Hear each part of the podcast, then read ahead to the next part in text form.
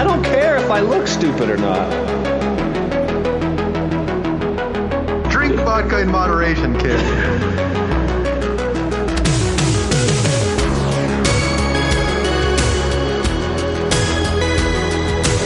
Never trust a big booty and a smile. I'm always trying to shove it in the back. And sometimes I don't know if you're yoking or not. Hold still. Hold still. Hold still. Yeah, boy, straight to door.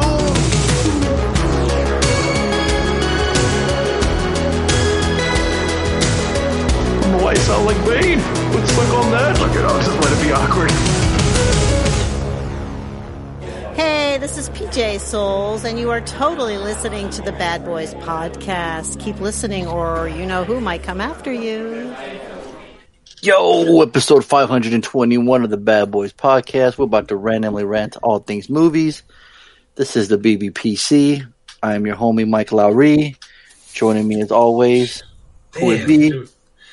I don't know if I can find anything that rhymes with Marcus Burnett, Like right. Yours was all cool, Marcus Burnett. Oh. Bet you better bet, yeah. You sound like homeboy from Happy Gilmore. You bet catch me in the portion. Listen to what I say, yeah, or so I just may. Marcus Burnett, no need to fret. Mm-hmm. I am Tony, aka MCP. Would it be MCP, the place to be, with 100 monitors? I had to take a drink. I wasn't rhyming anymore. Yeah. Man, what's up? Happy Sunday. Hey, happy Sunday indeed. Happy Sunday indeed, because last night my Los Angeles Lakers are going to the conference final. After they're going to the finals. It's been a 10-year drought. It's been way too damn long since Kobe won it for us in 2010. And Phil Jackson, as Hartley always used to say, I want to see them win the championship without Phil Jackson. Well, in the middle of October, that shit will happen, my friend. Wait, have they not won a championship without Phil Jackson in the last 3 decades? I can't think they did not. No, he's been there since the Kobe-Shaq era, and then Kobe and Powell. Yeah. Damn, I thought they won some championships without him at one point. Pat Riley. No, not before that. No, I'm saying since. No. Oh, interesting. Oh, there you go. Yeah, we'll see. Yeah, they got a really good shot this year, and it's gonna be without a crowd, which is interesting. No team has home court advantage. Everyone plays in the same bubble. And I just found out today, Miami Heat beat the Celtics, so that's where they're gonna be. Los Angeles Lakers versus Miami Heat. And who's the Heat's top dogs? Jimmy Butler, this dude named Bam Adebayo or something like that, and some white kid named Terry. I don't give a fuck. They don't matter. They're going to lose anyways. Who gives a fuck? Nah, listen to you. To the West, they had so many harder teams to beat in the West. I remember they always said, like, in the East, they were too easy. So now he played it. Now LeBron's played in the West and took out Trailblazers, the Rockets, and the Nuggets. And the Nuggets, I don't know if you heard, Harley, but they came back from 3-1 deficit twice in the playoffs. Wow. Yeah. Once against the Clippers, which everyone thought the Clippers were going to go to the finals, which is crazy. It was supposed to be the Lakers and Clippers, finals before the conference finals, and they ended up losing. They blew a 3-1 lead and a 20-point lead in the fourth against the fucking Nuggets. It's insane. Oh, they got roasted on Twitter. Roasted. Now, how much of the Lakers' success this year has been on LeBron James's shoulders? I mean, 50-50 because AD went off a couple games too. So it's a team effort, Harley. Except for there always seems to be an absolute superstar on the team that wins it all. Sure. And that's what people thought Kawhi Leonard was, and that's from the Clippers, and they thought he was going to take it all the way. In fact, he had a chance. The Lakers wanted to pick him up too. It would have been LeBron, Kawhi, and AD, but he said, no, I want to start my own team. I don't want to follow behind LeBron. And so now he's watching the game at home. Lakers are still playing. So, yeah, no, he's a huge part. In fact, in the fourth quarter, LeBron scored the last 10 points in the game. Oh, my God. Just went off. Yeah. That's what I'm saying. It's like a chip on his shoulder. He didn't win the MVP this season. Everyone's like, all right. Denver during the playoffs would just kind of tease him, like, go ahead and shoot. Go ahead. They wouldn't even guard him. Like, go ahead, you know. And he's like, all right, you know. I feel like basketball's turned into that sport where one player can take you all the way.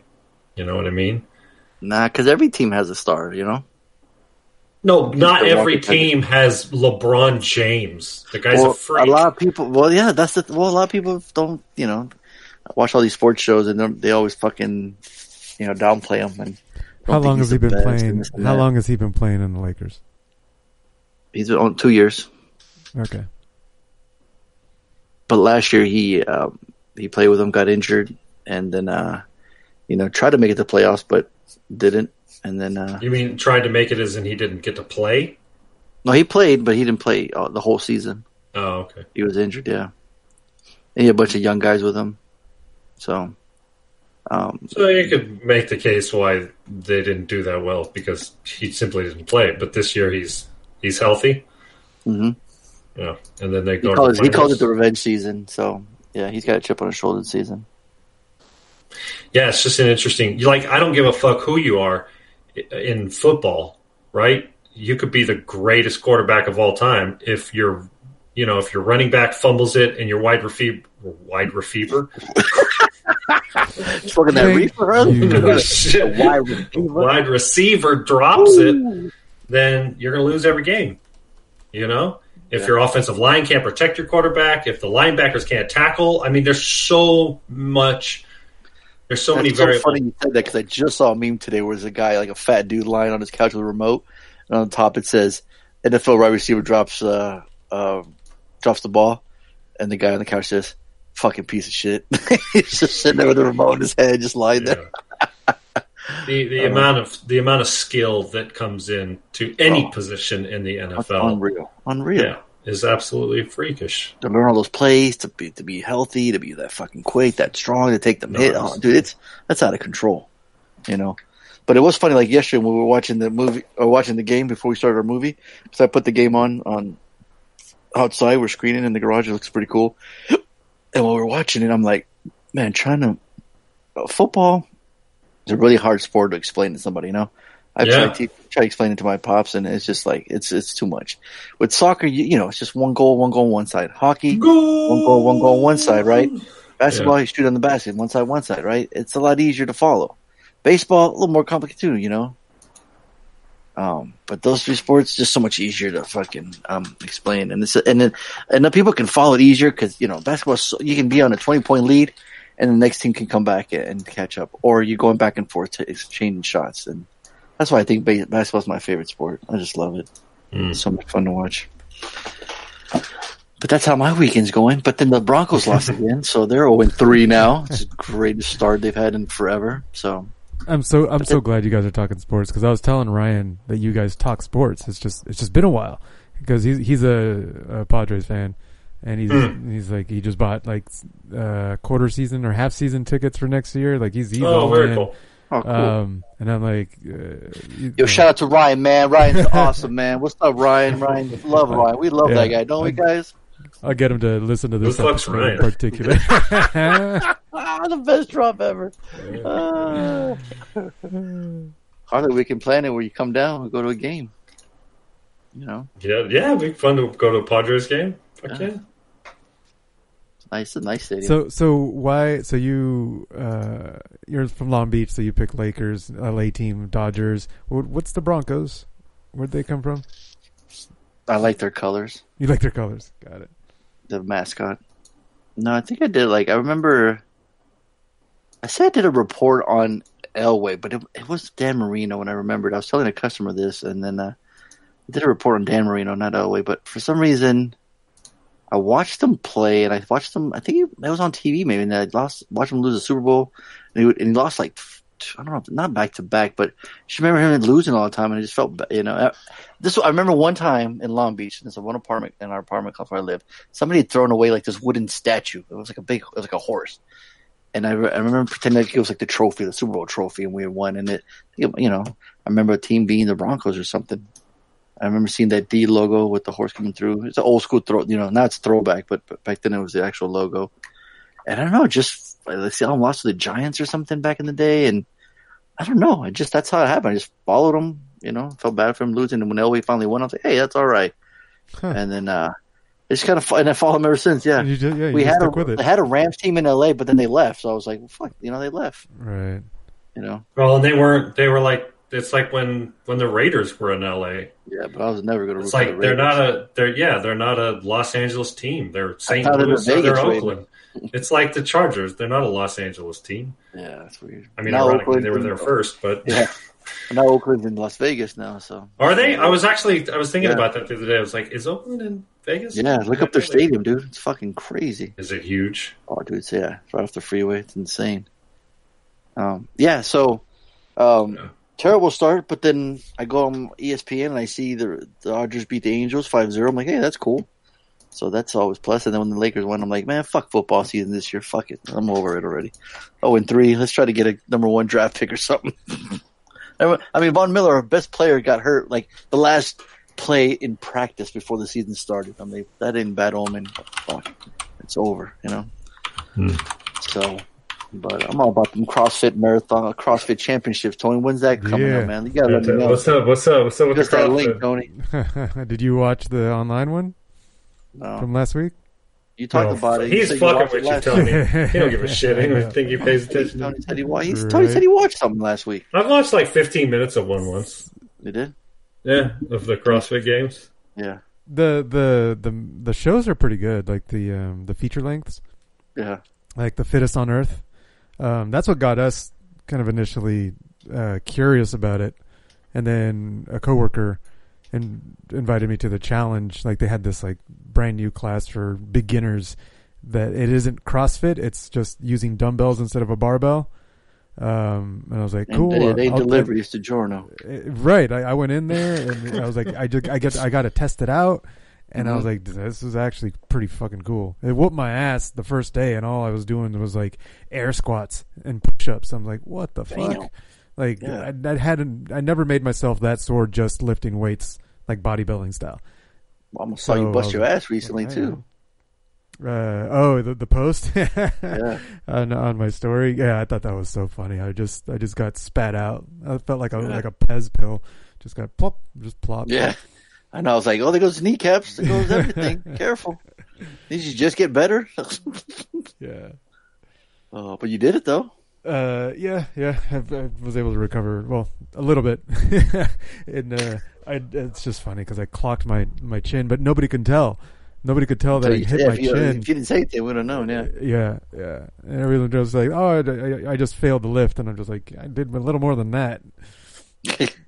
But at least it was a personal record for the clean, the part where you get it up onto your shoulders. Yeah, that was my record at 190. Oh, nice. Which felt pretty good, especially coming from isolation. I haven't done a lot of.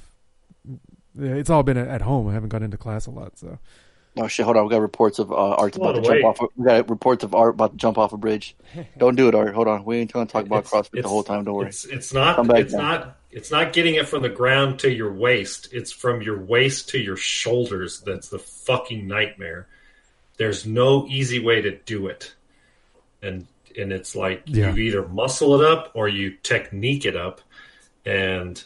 You either nut up or shut up is what you're doing. No, because if you fucking nut up, you're probably just going to hurt yourself. you got to be smart about it. Otherwise, you're going to fucking hurt yourself. Well, tuck your nuts in. When wear them shorts. Lift that shit up. You got to wear the tights. Get your nuts out of the way. No, because that does happen. I've had that happen once. Hit my nuts trying to. When I first started, I didn't know what the fuck I was doing. It's like just smack myself. I was like, oh. See, I love Tony. Always trial by error. What's that, Nori? You need air conditioner fix? I don't know what I'm doing, but I'll try it. You want me to lift this bar up, sir? You got it. Oh, my nuts just crushed them. Won't do that again. Yeah. Learn by it. You're like a little kid still, man. Like, don't touch that stove. It's hot. Always. Okay. I never stopped. Yeah, right? You haven't, huh? Nope. Yeah. It's just don't tell me what to do, or it's just your mentality, huh? Yeah. Well, I mean, you could tell me what to do. You could tell me what to do, but I'll probably still experience what I'm not supposed to do. Just to experience it. Yeah. So, the games is going to continue October 19th, if you care. Oh, shit. There you go. Yeah, the final five. Yeah, let us know. Yeah, we'll be watching. I read somewhere the guy who typically dominates is just like unbeatable. He's absolutely insane. Like the guy that gets the most points wins it all, Harley? He gets the most points by like 200 points though. Like he leaves people in the dust. They have no chance. How does he do it? How is he the LeBron James? He's a he's big. She's coming on Monday to dust. And my question is, how old is the guy? Yeah. Matt Frazier age. Is he Mr. CrossFit? I think he's 30 years old. Oh, so he's still young. He's in his prime, yeah. He's in his prime. But yeah, he absolutely dominates the sport. So if he's 30, and you're how old, Tony? 38. 38. You're a fucking veteran. You're a seasoned veteran. Coming in late. Are there any like competitors in their late 30s? Yeah. Yes. Oh, okay. Yeah. There's just like two or three. Okay. Yeah, Harley, and they're 31 and 32. At last. Yeah, most of them are in their late 20s. What's her name? Samantha Briggs. Who's the oldest person you've seen do CrossFit, Tony? Oh, like 70. Oh, shit. Yeah. Yeah, doing CrossFit and succeeding at CrossFit are two different things. No. This guy's a monster. Let's see, 70-year-old. Well, 70. One of them. Well, no, there's a 60-year-old who he's a monster. The 70-year-old is impressive too, but he's a little more like wacky looking. Wacky looking. Yeah, I think he's like 68 actually. Let me see. I like to round up. Shit. Where is this fucker?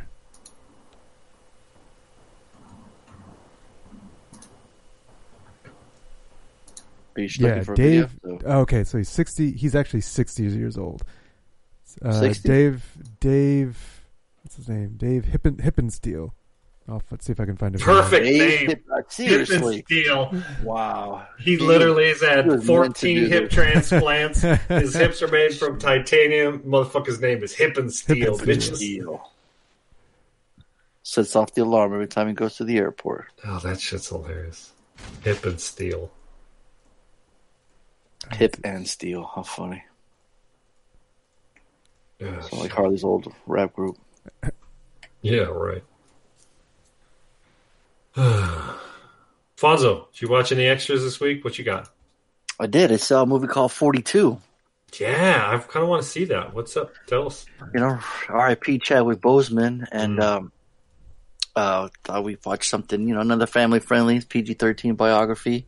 In 1947, Jackie Robinson becomes the first African-American to play in the Major League Baseball in the modern era when he was signed by the Brooklyn Dodgers and faces considerable racism in the process. You know, if you like your history, I guess that remember the Titans feel. Harrison Ford plays Branch Rickey, who like owns the team, and he's pretty much the guy that signs him up and brings him up and does everything. And Nicole Beharie, who plays Jackie Robinson's wife, his ride or die. I mean, their two relationship together is amazing. It's awesome. We get to see him like playing in the little, you know, some little rinky-dink team, and like minor leagues kind of thing. Yeah, but well, before the minor, because he gets called up to the minor, so it's even like a lesser team of that. Where you know, and they're segregated, of course. They can only play with their own. Sure. And Reggie just wants to win. He wants the Dodgers to win. He wants them to compete, and he wants to find an advantage. And he sees his stats and wants to bring them in. And everyone's like, that's going to be a fucking circus. What are you doing? Of course, a lot of people don't want to play with him. We've got our boy Lucas Black from Tokyo Drift playing Pee Wee Reese. And old school Dodger right there, if anyone knows. And then we get fucking Alan Tudyk, who plays Ben Chapman, who's like the Phillies manager, and he's just like got one of the longest and most uncomfortable racial rants of any movie I've ever seen, where he's just shouting out the N-word, and every time when Jackie's up to bat, I mean, he's just getting under her skin, and it's just uncomfortable because it's fucking King Candy from Wreck It Ralph, man. It's fucking Tucker and Dale, man. You know, this guy's funny, but in this movie, you just want to punch this, take a baseball bat to his dome, you know. But yeah, Boseman is charismatic. He can tell you why he was a star in this movie. You know, it's really well done. cool period piece. 2 hours and 8 minutes, a little too long. And at the end of it, I didn't feel like – I guess I maybe wanted to see more baseball than anything, you know, how he was treated. I mean, we get little pieces here and there. We get to see, like, how every time they went to, like, a hotel or even when their bus is getting gas, it's just, you know, the trouble he goes through. But it didn't seem – like, he still seemed pretty, like, happy when he's with his wife. It was really cool. Even though the women watching the movie commented, it was kind of funny. Like, the woman, like his wife, felt sick at one of the games, and like the very next scene, like the baby's out, and they're all laughing, like, "Oh yeah, it's that quick," you know. That's how it goes down. You know, we never saw her pregnant or anything. We kind of just glossed over that whole part and just got right to the end. And I looked over it and I was like, "That's how I remember it." And they, you know, got a good laugh. And we kind of looked at me, just kind of chuckled. But yeah, I mean, it's, you know, it's really well done. I mean. Maybe just for me, I guess I kind of wanted to see some other stuff, like more behind the scenes stuff. I mean, we do see him. It was almost more like Harrison Ford gets a lot of airtime, you know. So it's like screen time. So it's like, yo, man, let's see more of Jackie. I want to see him, you know, talk to the players or, you know, see how they treated him. You know, we'll get little glimpses of there. So wish I could see more. But at the end of it, I still bought it for $1. It's cool to find out that for $1. And every April, every team in the National League in baseball wears the 42, and it'll be retired, and nobody else will ever wear 42. So it's kind of unique that like the pressure he had to, or this is one little black kid that's watching him play, you know, and he sees like when he goes up to bat, all the whites are booing him, but then you got the one little group of black people they're cheering him on, and you see him, the kid's just kind of like motivated. And in fact, the little kid that they showed in the movie becomes a baseball player too, which was really cool to see. So, yeah, just hard to watch too because Chadwick, we just lost him, and he was really good in this. And I forget he plays James Brown too in a movie called Get Up. That's right. I don't know. Right. So he played like two memorable, like, you know, which is kind of interesting. Yeah. So, but yeah, if you like sports movies, like history, you know, so it's a good watch. You know. What about you, man? You played some 64, playing some old N64 games there? No, let me. I'm going to get to that one. Chris wanted me to watch this movie called Silkwood from 1983. Silkwood. It stars Meryl Streep and Kurt Russell and Cher. The hell? Yeah, it's crazy, but it's got a bunch of other people you'd recognize, like Craig T. Nelson's in there, Fred Ward, Ron Silver. Bruce McGill, you'd recognize his face, but not his name, maybe. Anyways, it's actually, I guess, really closely based on the true story of this woman who worked for a nuclear plutonium processing plant. Yeah, so they were making these little plutonium pellets, and those plutonium pellets were going. I did some Wikipedia research. I don't talk about it in the movie, but they're going to Washington not to go into like a nuclear power plant or nuclear bombs, but like just a nuclear testing facility. So anyways, but it's a private company that's making these nuclear plutonium pellets. And it takes place, I can't remember. Oh, it's in Oklahoma. It's like, it must be right down the street from the Lion King, right? Not the Lion King, the Lion King, the Lion Master. Tiger King. The Tiger. Lion Master. I couldn't fucking remember. All of them wanted to see Lion King, Lion Master. Oh, my goodness. That was amazing. The Tiger Lion guy. The Feline Rafifer. Yeah, there you go. So, the Feline Rafifer. So anyways, next was in Oakland. Jesus Christ. What in the world are you fucking talking about? Oklahoma, Oakland, same thing. Wow. Did you say Coklahoma? No. Oh. I said Oakland, Oklahoma. It's all the same thing. Oh, gotcha. So she works at this facility, and of course people are getting sick. But the company who's running this place is like, oh, don't worry about it. You know, it's one of those environmental – like villain movies where, you know, the company is trying to cover up the real damage. And she becomes a union member. She's a young woman. She's in her mid to late 20s. And then Kurt Russell is her boyfriend.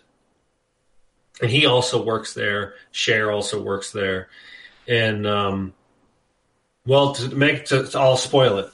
Why'd she want you to see this? Say what? It was just a movie that I think it was after that movie we saw with Mark Ruffalo. It was the same thing. Well, there's a name for these movies where, you know, it's like it's a drama about it's a whistleblower drama, right? Mm. And so we watched that one with Mark Ruffalo. It was really good. It was DuPont, I think, was the one that he did. And this one is, I can't remember the name of the company that was making these pellets. And so, but everybody's getting infected with radiation poisoning. They're all getting radiation poisoning. And the whole town is revolving. This is like the one and only employer in the whole town. So, you know, some people are like, I don't want to know. I need a job. You know, I think it takes place in the 60s or 70s. And she ends up dying. She ends up dying in a car accident in real life. And all indications point that she was killed. She was run off the road and poisoned, and by the company. So she couldn't continue to sort of throw it in the limelight what they were doing. And then in real life, a couple of years later, they shut it down. And then a couple of years, a decade or two later, they actually completely decommissioned it. So, you know, chances are she was murdered by this company that was, you know, radiation poisoning the entire town, but they were making money. You know, it was all government money. Obviously, they were government contract companies. So, yeah, heavy. The movie's not great. It's a little slow. It gets a little it gets good like the last 40 minutes. It's only 2 hours and 11 minutes, but a ton of the movie is just kind of like her and Kurt Russell and Cher. They all share 2 hours, 11 minutes together. Long too. What's that? 2 hours, 11 minutes long. That's what I'm saying. And it feels a little longer. We actually watched it in two sittings. It feels a little longer. It's a little slow. It's a slow burn. And so a lot of the movie is just about sort of building her character, and sort of you're empathetic. I noticed about halfway through it, every scene had Meryl Streep in it. And I think she even was either nominated or won an Academy Award for the performance. And everybody's performance is good. Like Kurt Russell's good. I mean, he's kind of playing, you know, that the cool guy with not wearing a shirt kind of thing. I'm out then. Fuck it. Right. But she's really good. Why Silkwood? Is that the name of the plant, the place? That's her last name. Karen Silkwood. Gotcha. Yeah. But she's on screen the entire time. So the movie. Did she have a shirt on? No, actually, she does. You do get to see some Meryl Streep titties, but they are way too small. Oh, they don't fit your fucking boob metric. No. Titties get a waste of time. Damn. Movie. MCP's awake now. How could we possibly give titties a waste of time? Jeez. We're pouring out some for the breastises. Seriously, again. That's 2 weeks in a row. We're pouring one out. Oh shit. See, people have some horrifying games. Huh? We need to bring that back. Is that what you're saying? Her performance is good, and the story, the subject matter is good. If you like those kind of movies, you know, whistleblower movies, it's worth $1. If you don't give a shit, then it's a waste of time because it is kind of a slow burn. So what do you give? It's interesting. I give it $1. I give it a low $1. I buy that for $1. It's interesting. I guess Cher, I didn't know this. Cher has had a bunch of plastic surgery done. Oh, you didn't know that? And this is I didn't know. This is way before that. Yeah. Because we're like watching a movie and I'm like, is that Cher? Holly's like, wait, when does Cher come in the movie? She's been on screen for like 15 minutes. I'm like, is that Cher? And Chris is like, yeah, it's before plastic surgery. Yeah, and I'm like, she had a bunch of plastic surgery. And like right as I said that, she moved her head. Yeah. And I looked at her nose, and I was like, whoa! Like, I can see her nose starts at her hairline and doesn't end till it gets to her bottom chin. Okay, right? We ain't got to be fucking all mean. Like, come on now. Jesus Christ. Really? Look at Cher's nose before. All right, look yourself in the mirror, man. Come on now. And we clowning on Cher? Come on. Yeah. Look at Meryl Streep's nose. Why can't you say nothing about her? Well, I couldn't.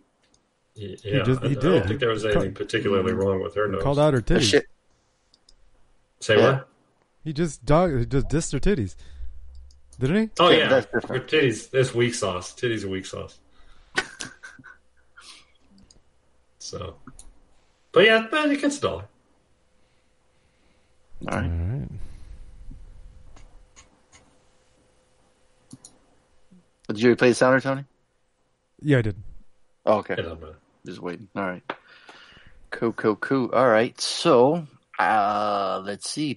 Who chose? Are we waiting for the homework already? Wait, Are we moving that fast? No, I got some other stuff, too. Oh, shit. Oh, that's why you got gold tonight. You ain't got nothing else?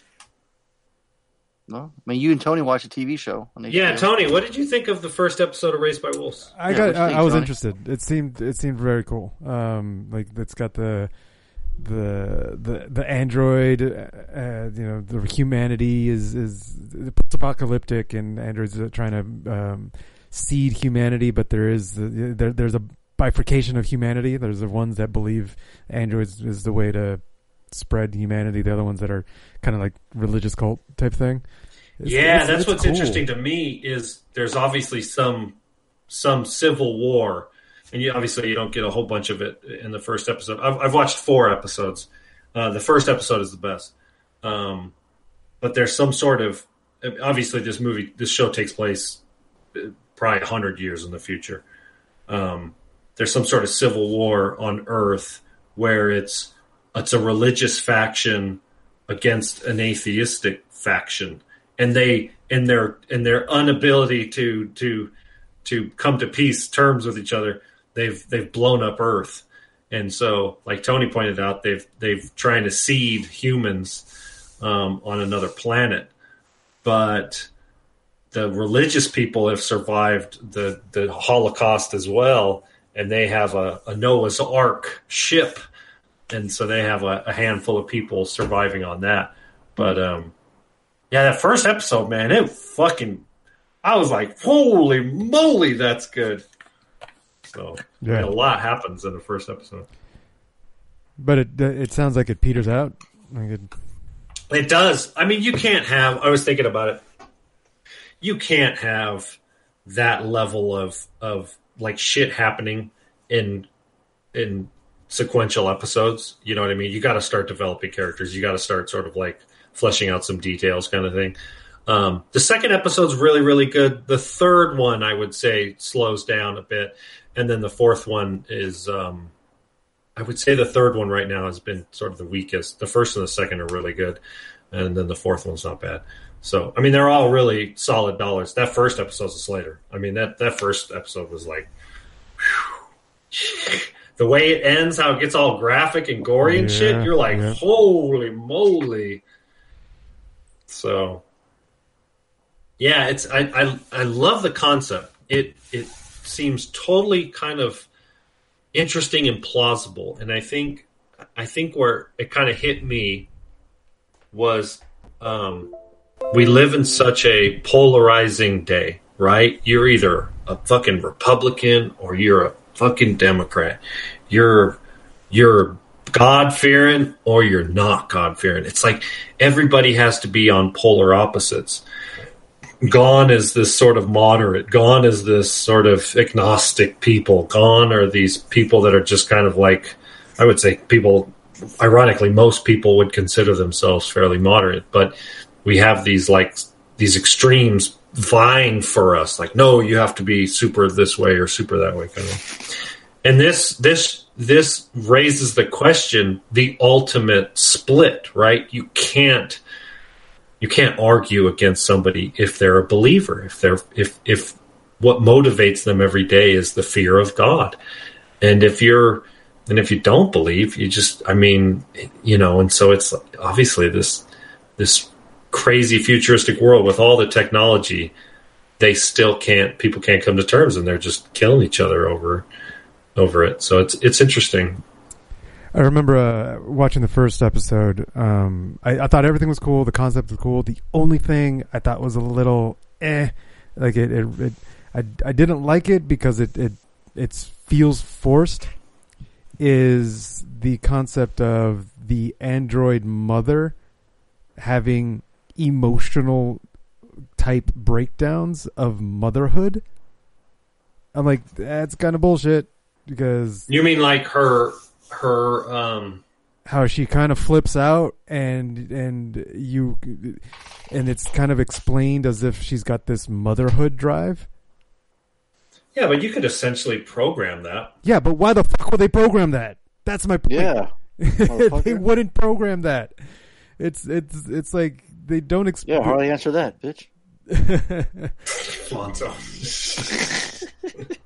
So I might be confusing what you're referencing, but it's like everything that she's focusing on is the survival of the kids. Right, but that's going against their programming. Their programming was to do A, B, and C, and she goes against it. She killed. I mean, spoiler alert, right? Like who she ends up killing. Like it doesn't make sense for her to kill him because that's part of their programming is to be together. Yeah, and she goes against it. And the way they kind of hint that it's explaining it is that she's having emotional motherhood type feelings. And it's like it's bullshit because it's our watch the second episode. It'll a lot. Yeah, Some of that idea will be fleshed out. It'll make a little more sense. It's one of those. I didn't let myself I kind of want to wait so I can see so I can binge the whole thing. Because I don't want to watch 4 episodes and then keep waiting to first. I feel like each episode I'm gonna have something else, and I'm like, that's bullshit, and so I have to wait another week for it to be proven. So for them to explain it, so I'm like, you know what? I'll just chill. I'll just wait. I started the no, I didn't. I only watched 30 minutes of it. Of The Boys, The Boys season 2. Oh, have you guys seen it? Episode? Yeah, the first episode. I didn't finish. What'd you think? 30 minutes in, it's a little slow. Mm-hmm. Did you kind of forget what was going on, or? Yeah, a little bit. I mean, they do a good job of reminding you, real quickly at the beginning. But it was just it looked like it's taking its time to build up the new season, and I was only introduce a new character again. Right. I had to turn it off right when it seemed like the new plot point was coming up. So, I only made it 20 minutes into it. I'm intrigued. It still looks like it's got the same vibe as before. Absolutely, yeah. So, how much have you seen? I've only gotten first episode and then a little bit of episode 2. I don't know why. Maybe I'm kind of want to prolong it too. Maybe I kind of want to. Take my time. Yeah. I'm not in a hurry for some reason, Huh. Yeah, I don't know. It's maybe I'm just lazy. I'm starting a new show again, Yeah. There's so much. I have yet to start the third season of Yellowstone, right? I'm a big fan of the first couple seasons. Yeah. And I like that. Yeah, I'm saying with you, I love The Boys. It's just I don't know why it's just taking me so long to start and finish it. Yeah, it's weird. It's interesting you could point that out because I feel compelled to kind of binge, and I don't binge, but we watched 2 episodes tonight of Raised by Wolves, and I was like, I could easily watch the third. Kept going. It just feels time you can watch it. Yeah. Yeah, and I don't. I typically try to. Yeah, young kids, you can't watch shit like that. Yeah, I've been watching. We watched it with Mazzy. We've been watching it with her. Okay. Yeah. Yeah, we don't watch Big Mouth starting up season 4 of Big Mouth, dude. That's my favorite shit right there, man. Big Mouth for the win. Love that shit. Oh my gosh. Dude, I was watching Project Power, and they kept coming in the room and watching it with me, and I'm like, "What are you doing? Let's go play. Do this." I'm like, "All right." I paused the movie so many times, and then towards halfway, Reagan just sat there and watched it with me. I'm like, "Okay, just sit here and watch it." I'm like, "All right." Luckily, not too many curse words, The violence is not, it's a little bit. Well, we'll get into the homework part, but yeah, it was just kind of funny. He just sat there and watched with me, so. Yeah, there you go. Let us know, you guys, if you guys are watching TV. What do you guys watch? You guys watching The Boys? You guys, what about Raised by Wolves? I'm excited for Cobra Kai season 3. That's the one I can't wait. I feel like the second season just came out. Oh man, it was on YouTube before it was on Netflix. Oh, okay. Wow, yeah. I'm praising that show forever. Remember? Come on now. Yeah, I know you've been. Yeah, It feels like that's forever. Cool. Yeah, that's fun. So, anyways, I've check out Raised by Wolves. Okay, so Goldeneye. I'm gonna go on a little bit of a rant. And I was just gonna hum the song for the James Bond, and I couldn't even remember it. Anybody know it?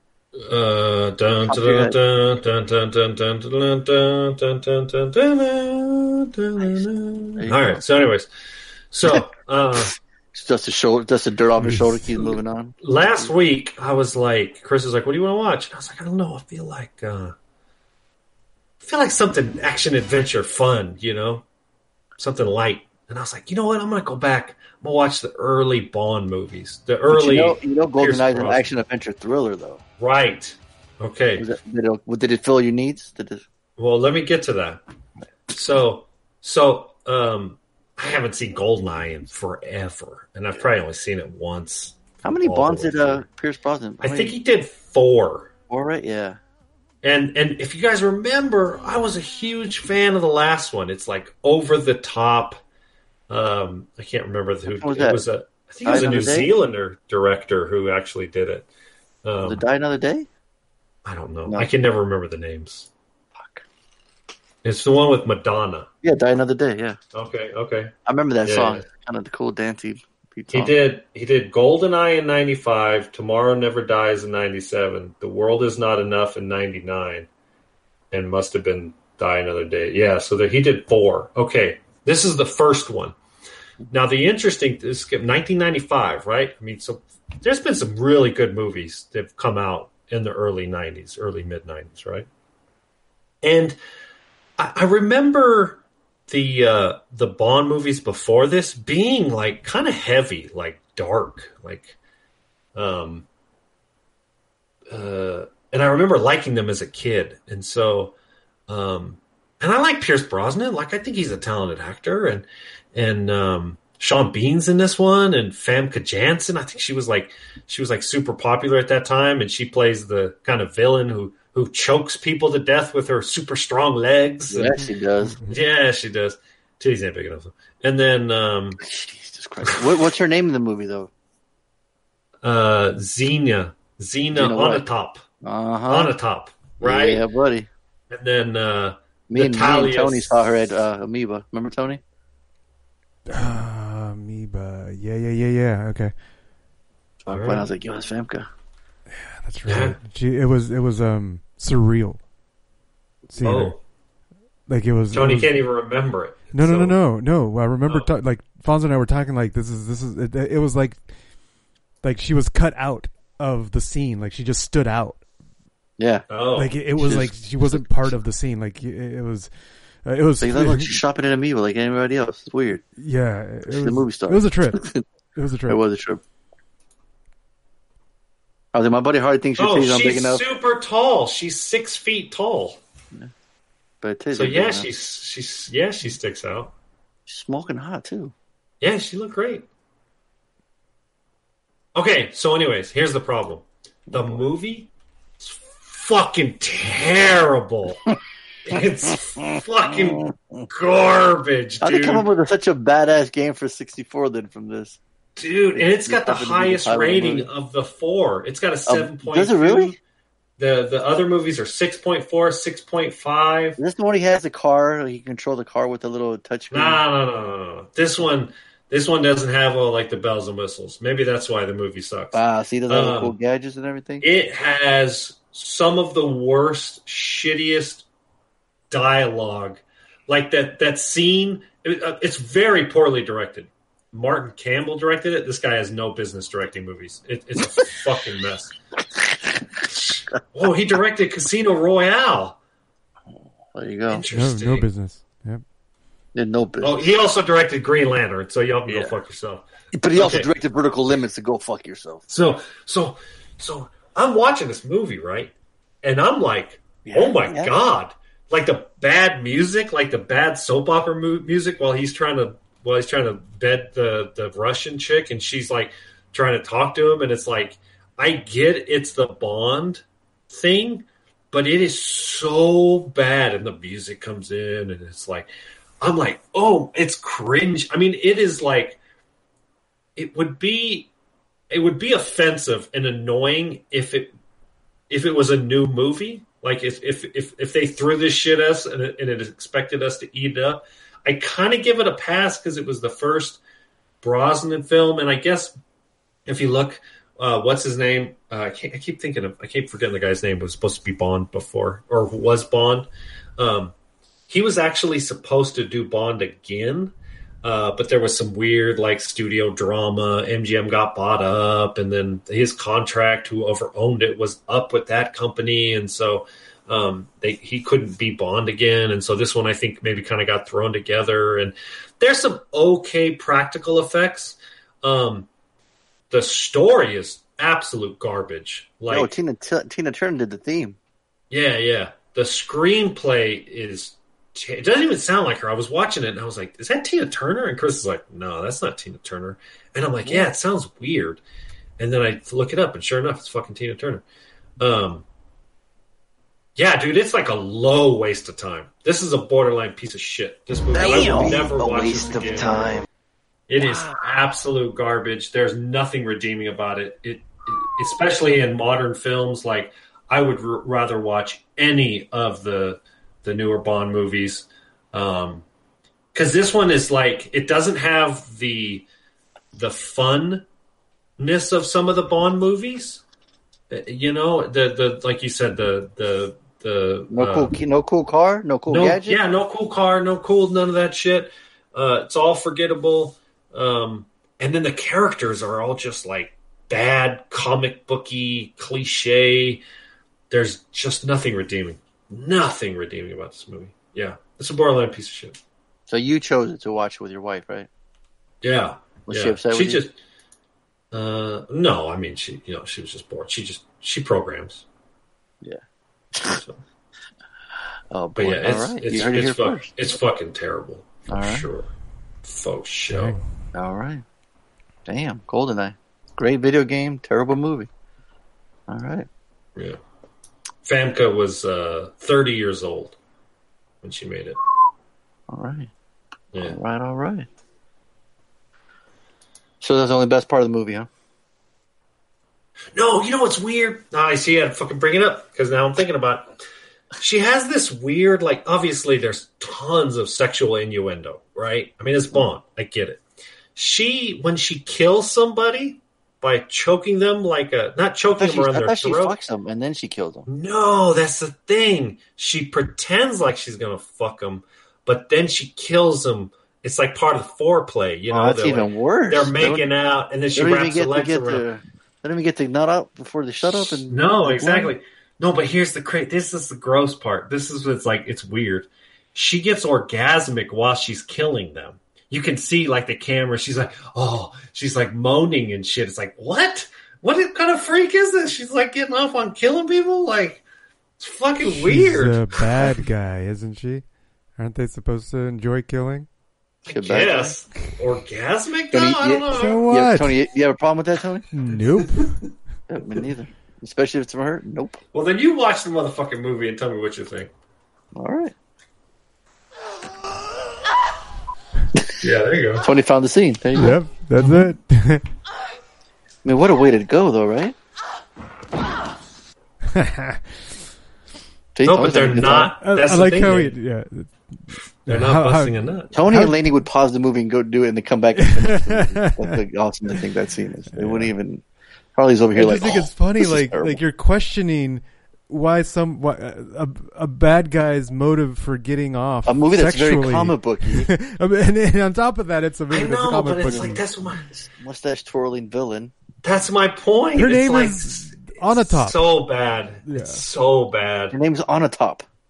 She kills you Onatop. So bad. But I guess, yeah, but it's not entertaining. It's not fun. It's not like... All right. Like, oh, that's cool. It's just bad. Did I mention it's bad? I think you might have said it, yeah. So anyways. All right. That's, there you go. That's all okay. All right, that's all you got? All right, moving right along. All right, come on. Next to that. All right. MCP, you had the homework this week. I had the homework. I chose an easy one from Netflix, Project Power. It's got Jamie Foxx, Joseph Gordon-Levitt, and in a world of superpower somehow involved, right? Synopsis says, okay, so it does talk about the pill. When a pill that gives its users unpredictable superpowers for 5 minutes hits the streets of New Orleans, a teenage dealer and a local cop must team with an ex-soldier to take down the group responsible for its creation. It was a cool idea of bringing in different superpowers, and I like the 5-minute limit. It could be randomly. It'll be a different power for different people.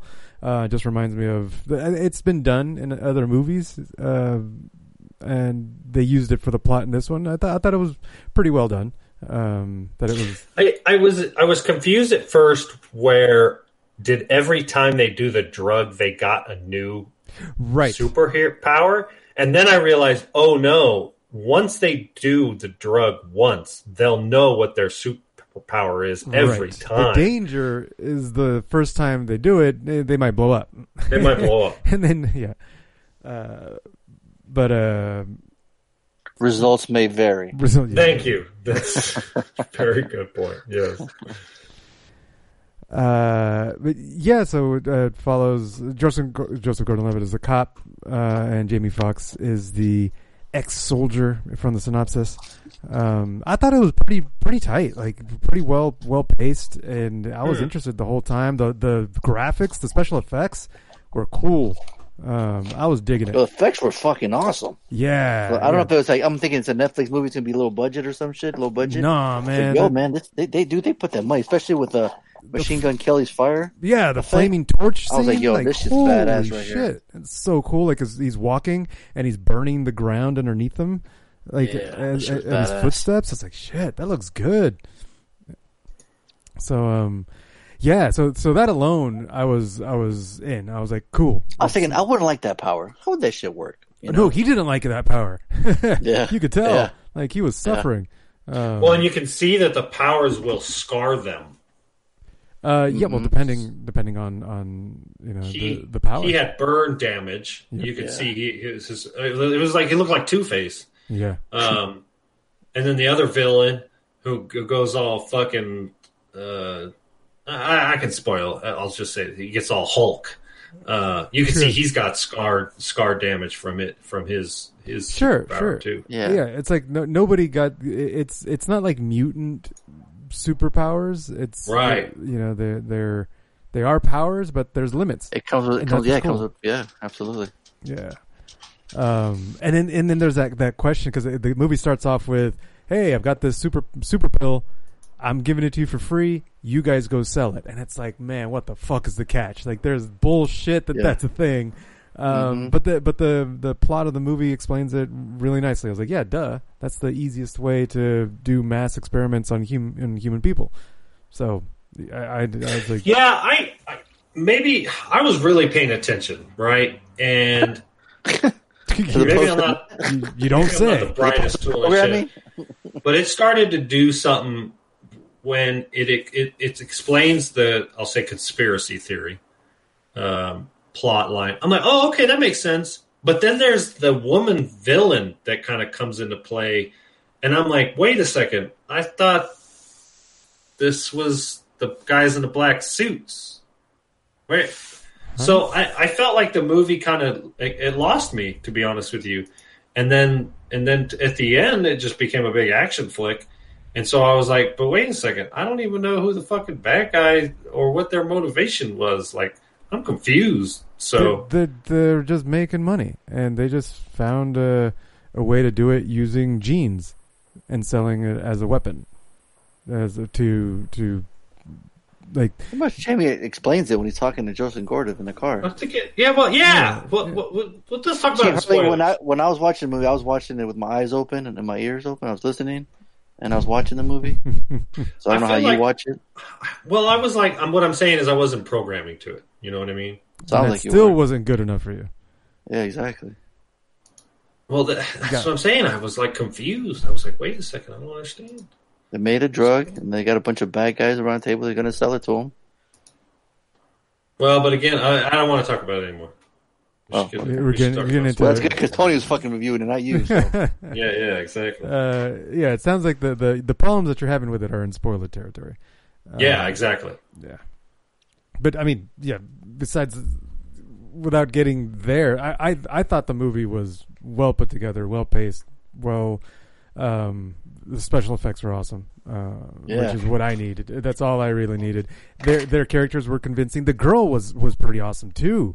Like, it's funny. Reagan did say though she has the same face expression for everything, and I thought that's true. When she looked over, she had said some line, and she's had her eyes all bugged out open. I'm like, you're right. She does. She's like kind of funny. She's like the weak. I mean, when you're going up against like Jamie Foxx and Joseph Gordon-Levitt, like it was kind of hard. But I was kind of getting annoyed by his character towards the end a little bit. At first, I was with him, but then I was like, "Who? JGL or Jamie Fox?" Yeah, he wouldn't like listen. You know, even though like. Robin's telling him, and he still wouldn't listen. I'm like, the fuck? Like, why are you trying to be all high and mighty? Well, you're the one fucking, you know. I don't want to spoil, but you know. Nope, lose. No, he just stopped talking. He's like, yeah, I don't want to spoil it. So I want to watch myself. I was like, well, I think I'm still talking. Yeah. But yeah, I mean, I found watching it. Oh, I'd buy that for $1. Dude gets my fucking $1. Go. I know. We can't. Harley's got to talk to him. Come on, we gotta do that. Poor guy. It's not like I have much to say at home or something, you know. I don't have much to say. This is the only time Harley people listen to actual Harley. So come on. Did you have anything particularly any issues? No, with the movie? No, not really. I was in. I was like, I'm okay with like another story in the same world. It'd be cool. We need another though. Lainey tidbit though. What did she have to say? Oh yeah. Oh fuck. She didn't say anything interesting this time. I think she was pretty low energy today. I think you might have hurt her feelings when you called her smart and dumb at the same time. If she ever listened to the podcast. Yeah. Well, yeah she does secretly you don't know about. Yeah, maybe. Has she been giving the cold shoulder lately this week? No, just spoiler alert for our weekend. She was recovering from a sleeve. So. Yo, man, she looked like she getting a sleeve done, huh? Yeah. So. Dang. Yeah. It's pretty cool. Pretty intense, though. So. Yeah. Mm-hmm. How long was that session? 4 hours. Oh. And that was just the outline. Damn. Yeah. And she said, shit. And it's funny because she's had tattoos before, and she would always like, oh, no big deal. It's like you get used to it, the pain. Just do it. Just go to do it. After this session, she was traumatized. She's like, don't ever get a tattoo. Don't ever. I'm not going to recommend it to anybody. It's the worst feeling. Pain from the beginning to end. It was terrible. Dang. Yeah. Must have been like that elbow or where is it? Like that's like the hurt. Everywhere. That's what she was saying. Like people say that different parts of your arm hurt at different intensities. Yeah. Like the inside of your elbow, underneath your bicep, the inside, near your wrist. Your wrist. Yeah. She's like, no, it all hurt the same. Huh. But she got the ones on the shoulder that didn't. She said it didn't hurt as much as the one on the shoulder. Interesting. More meat. I mean, the shoulder didn't hurt as much as the sleeve that you got worked on today. Yeah. Well, I mean, that's a 4-hour session, though, man. That your fucking arm's gotta feel like fucking She was fried yesterday, and like we picked her up. She ain't even gonna get a color. She's done. She'll leave it like that. She's just gonna leave it. She's like, no, don't need color. Fill it up. Like, you just sharpie color with some marker, Tony. Whenever you feel like it. So anyway, she was very low energy today, just recovering from that. She's out of it. So I don't remember her saying anything interesting today. At least she didn't say anything stupid. So then there's that.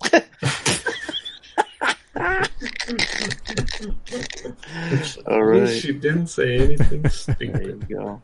All right. I hate when a bitch says something stupid. Oh man, that's gotta be the episode name, right? That'll go well on Facebook, right? Yeah, I was gonna say. Yeah, man, I had a good time too, man. I was digging it. Jamie Foxx is awesome. That scene when he's like interrogating Machine Gun Kelly. Who the fuck is Machine Gun Kelly's agent? This motherfucker's everywhere, right? This is popping up everywhere. I'm like, this fucking guy. So I was like, that whole scene with the shotgun, he's talking to him. I'm like, yeah, this is badass, you know? Jamie Foxx, he's cool in this role. And then Justin Gordon-Levitt playing the cop. I'm like, yeah, he's fitting that role too, no problem. Robin, she got bars, she can spit, really cool. At the New Orleans location, somewhere different, which is nice, refreshing to see.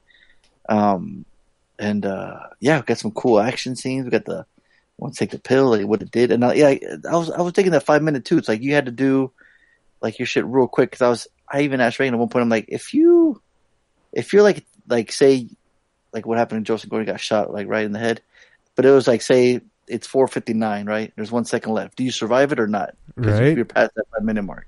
Right. Because it happened before that or not. Yeah. Like, would you have to be shot 30 seconds prior? If you get it 1 second before, it don't have time to heal, and the bullet come out to heal itself, right? Right. So you might be dead. So you honestly, you don't really might even have 5 minutes. You might have even shorter, right? So, just thinking stuff like that. But no, like you said, Tony, I was thinking the look. I was thinking the direction, and the action was pretty cool. And I don't know. Like you said, Tony, it was like you said, it's not that we haven't seen anything before, but I just like the way of the use of the animals and their different techniques. And I'm thinking, why haven't I'm sure doctors probably have before, like Kurt Connors and Spider-Man with the whole regeneration like lizards do, you know? Which still kind of find fascinating. It's like, I wonder why we haven't been able to crack that code and dino DNA it and make it happen for real, right? But it is kind of unique that animals could do, like the Wolverine frog and the pistol shrimp. I had no idea about a pistol shrimp. Yeah. Pistol shrimp is badass. Cool. I was going to look it up, and I forgot. It's cool. It's real. Yeah. Yeah. Is it real? Yeah. Yeah, it's real. Man, yeah. I mean, they're shrimp, so the size of the bubble that has the 8,000 degree Celsius temperature is tiny. It's a tiny little bubble, but it's enough to kill. It's enough to kill, obliterate, you know, whatever it's attacking. So, shit, that's badass. Yeah, dude, I'm buying it for $1 too. I dug it. Cool. There is, go ahead. I'd buy that for $1. There's definitely some things to like. You know, like you kind of pointed out, Jamie Foxx, very charismatic. I'll say the same thing I said. This is your review. Stop copying me. I don't want to hear a double review, right? Yeah, I gotta agree with you. Like, nobody wants that. You tell us what you like. Tell us you didn't like it. Fucking man up and say something further. No, like there's genuinely some things that I feel are kind of a mess. Like there's well, there some messy. I can tell you you're wrong. I gave it a low $1. I knew it. That's it. I don't have anything else to say. I'd buy that for $1. I'm not dancing with you tonight on this shit. Is that right? No way. Can you take a pill or something? I don't have the patience. You got that? Tony, a crack though. What was Kryptonite last week, Tony? What was it? Shit, I don't remember. He don't remember. Week. He don't fucking remember. You don't remember, Tony? We found something. He just pissed him off. Mary would not talk about it. Something I wouldn't talk about? We kept saying something. You're like, nope. You got all quiet. You're like, nope. You ain't gonna do it. No, I don't remember. I don't remember. Fuck. It was only last week. Can I remember that far? Nope. Damn, we getting old. Yeah, no shit. Mm-hmm. So you had a good time with it, Harley? You liked it? I can't remember. When did you watch this? 2 nights ago. You can't remember any of it? No, I wouldn't dare actually speak about it. Why not? It's your time to review it. No, because it's obviously not my time. Because the second I start talking, you interrupt me to argue with me, motherfucker. No, I'm genuinely interested. No, you're not. You don't give a fuck.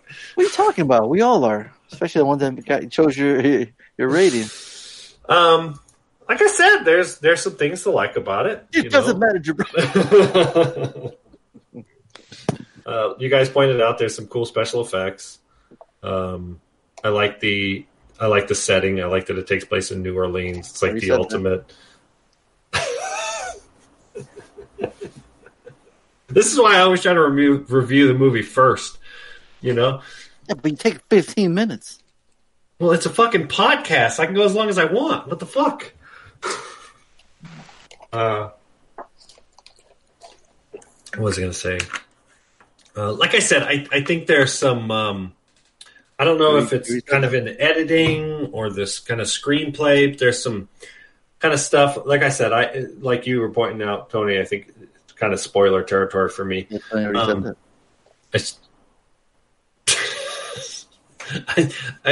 I struggled through some of the movie. Through some of the movie, I was kind of starting to tune out. It was difficult. Yeah, I found myself programming.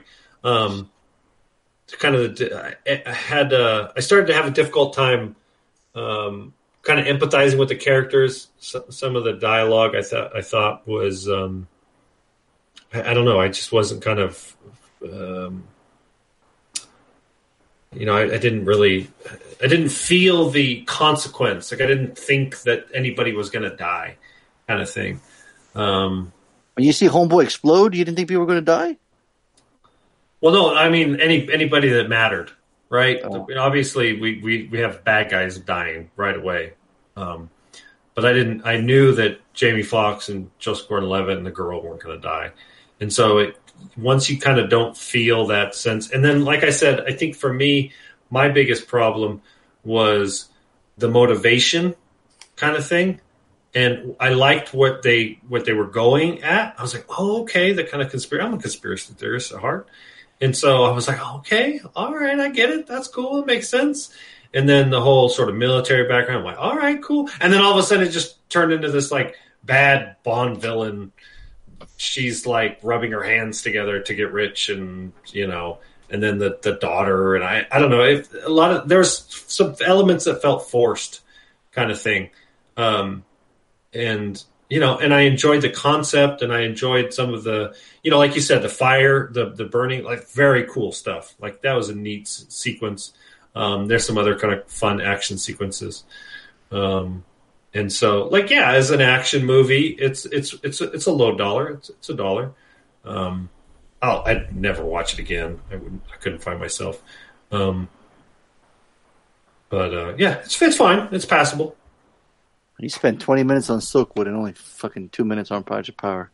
Wow. Well, you guys reviewed it. You guys, didn't have anything super insightful to say. It was kind of forgetful, after it was all said and done. I was kind of like,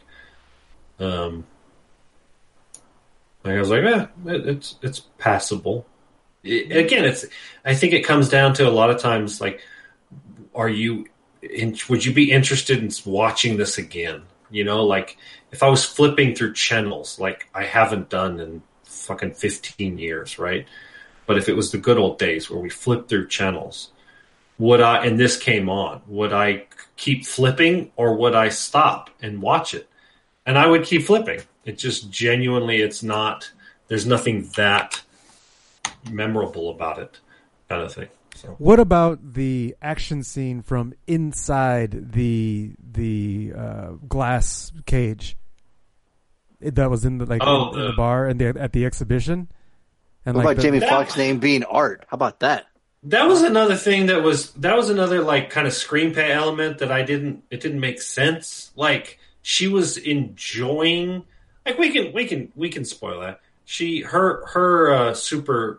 She starts to freeze, right? She can't even control freezing. She just starts to freeze. And so they put her in this like giant microwave that warms her up. And supposedly he's like, she loves it. And you could tell she's like enjoying the microwaving of warming her up, because once the microwaving stops, it's like it becomes deadly. I thought that was weird. Like, did they know that that's what was going to happen to her? They must have, because they put her in a microwave. No, they didn't know that that's what's going to happen to her. Oh. Well, they specifically said, it's like, she got a rare one. Mm-hmm. Oh, okay. Like, so they just coincidentally knew to have her prison cell as a microwave? They made the prison cell. There's only two of them made, they said. They even mentioned that, too. There's only two of those made. They had one of them. I'm pretty sure it's like control. It not just only does that, it does more. I'm sure, yeah. Control powers. Yeah. Yeah, it's like little stuff like that. I just feel like... I don't know. You could start right at the beginning, like, really? You put powers into a little pill? What the fuck? Well, fair enough. It's like the whole movie is suspension of disbelief, so... Yeah, for sure. So you're saying you like that, Tony, that action scene? Very creative. I thought it was cool, the way they filmed it. From inside, like, and they still had you care about her and her right, like you were changing, and then you had the fights going on the outside. They were still going, and all the sounds were muffled. Like all the sound was kind of like muted, and yeah, I thought that was cool. Yeah, it was very interesting. Yeah, it was a very cool shot, especially like I kept thinking that maybe it was gonna break the glass and she'd free, right? But it didn't. Did Casey Neistat get a cameo too? Yeah, the Neistat. I was like, I wonder if he paid to be in it. Yeah, I don't know. Maybe. Yeah, I mean, they obviously ain't hiring for his fucking looks. Right? Who? A YouTuber. It's like a pretty popular YouTuber. Casey Neistat. He was that dude. He was Elsa's fucking boyfriend. The Frozen chick. He's the one that Jamie Foxx bumped into in the beginning. Mm. Yeah. So. Yeah. All right, it's a straight D. Sounds like it. Yeah. No, that's fair. Well, let's see how everyone did. This is Savage Scott, and it's time to play everyone's favorite guessing game. Who the fuck is Reggie? With your contestants, Reed from the NZ. Reed here. Art from Cali. Donaldo. This is Nalo. And let's welcome our newest contestant, Evan from San Marcos. My name is Evan. And you, if you leave a message with your picks at 442-444-0742. Good luck, everyone. Never ain't you no more. I gotta... Yeah, no shit. I gotta go back. D gave it a certified Donaldo. Shocking, right, Harley? Yeah, right. And then... What, for this movie? No, for Hobbs and Shaw. Oh, okay. Did we all give it $1? So, yeah, probably. I feel like I gave it $1 too. Okay, so he'll get 4 points. So that'll push him up to 10. So we got Evan with 14, Donaldo with 10, Art with 6, and Reed with 4.5. Cool. Here's the first one. Bad boys, Reed here. Yep. What's up, Reed? I'm enjoying the Tornamento de la Muerta. Yeah. Oh, awesome. So we are too. However it is pronounced. I apologize to those that I may have offended. Yeah, what a lot of fun. And... hope to hear more today. Not today. Obviously, you'll record it today, and then Tony will do his thing, and you know how the process works. Why am I explaining it? Right. Reed, explain it to us. I have no idea what Tony does and how it happens. Thank you. I confuse my own shit. Yeah. That's what it sounds like. Project Power. I just watched the trailer of this film, and it looks like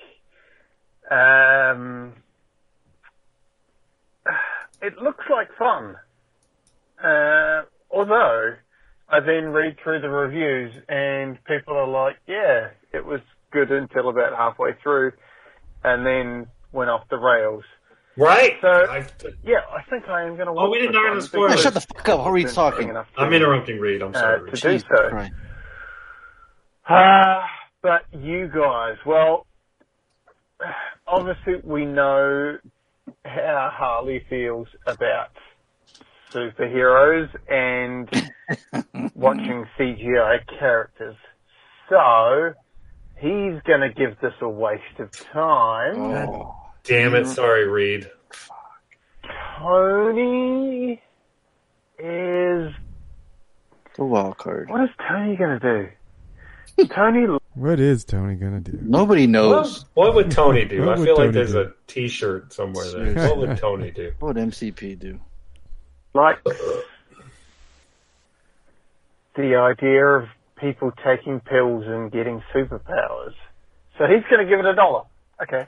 And Fonzo,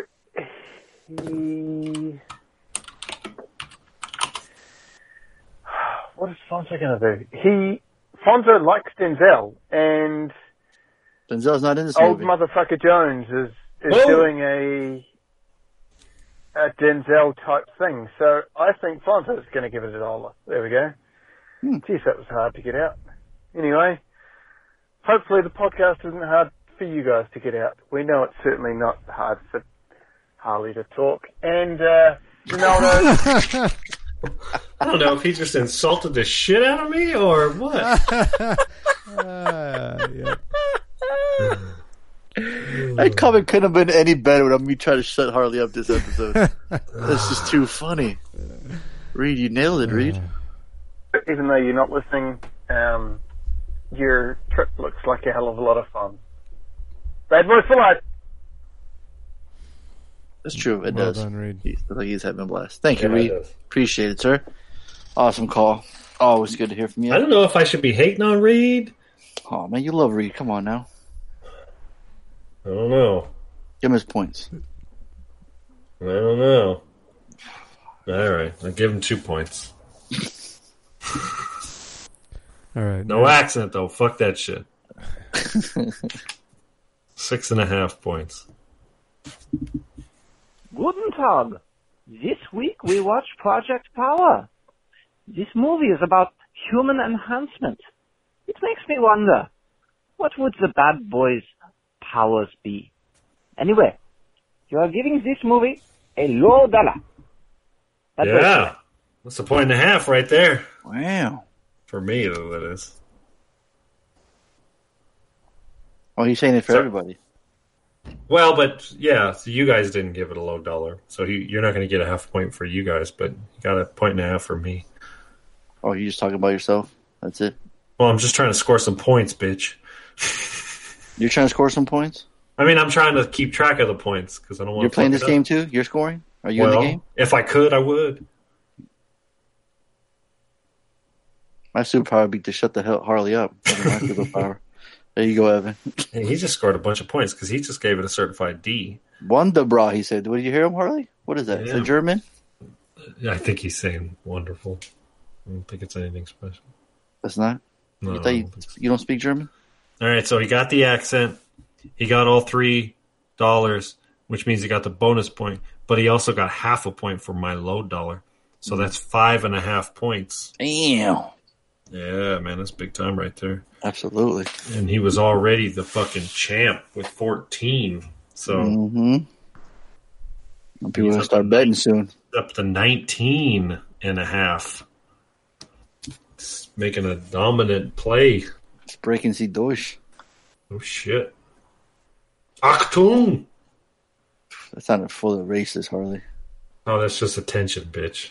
Oh, I don't know. It sounded racist when you, racist when you said it. Not any time you sound a German accent are you being racist, by the way. Harley, Tony, am I wrong? I was scared. You don't hear it? I was scared, yeah. Oh, see, you were scared, yeah, see? Told you. Told you, Harley. Oh, all right. Hey, bad boys, how you doing? It's Rick James, bitch. I'm calling you. What the fuck is the most random... What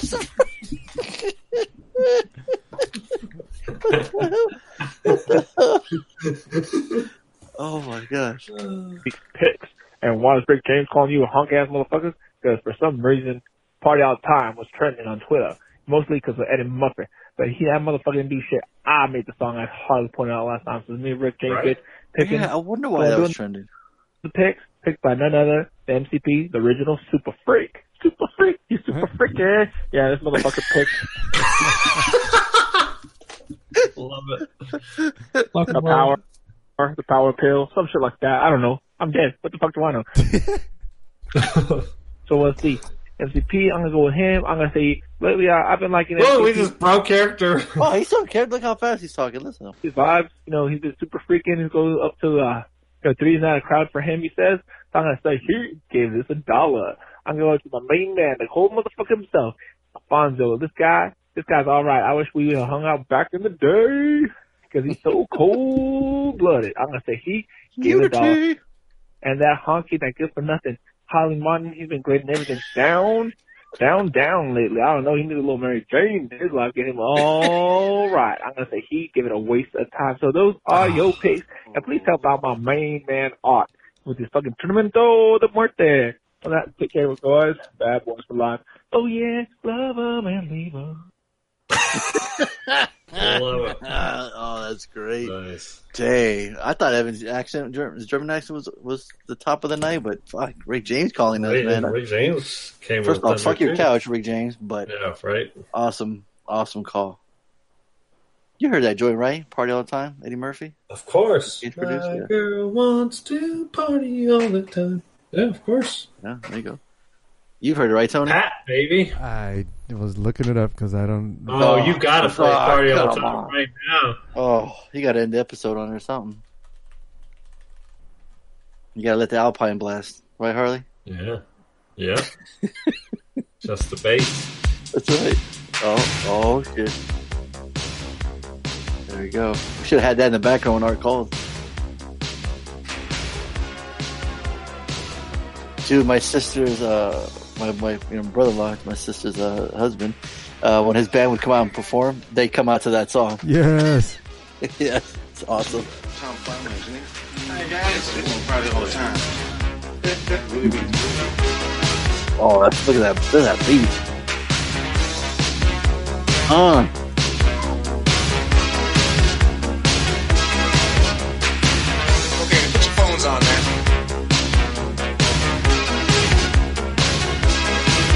fast forward to the chorus. Girl, I can't understand it.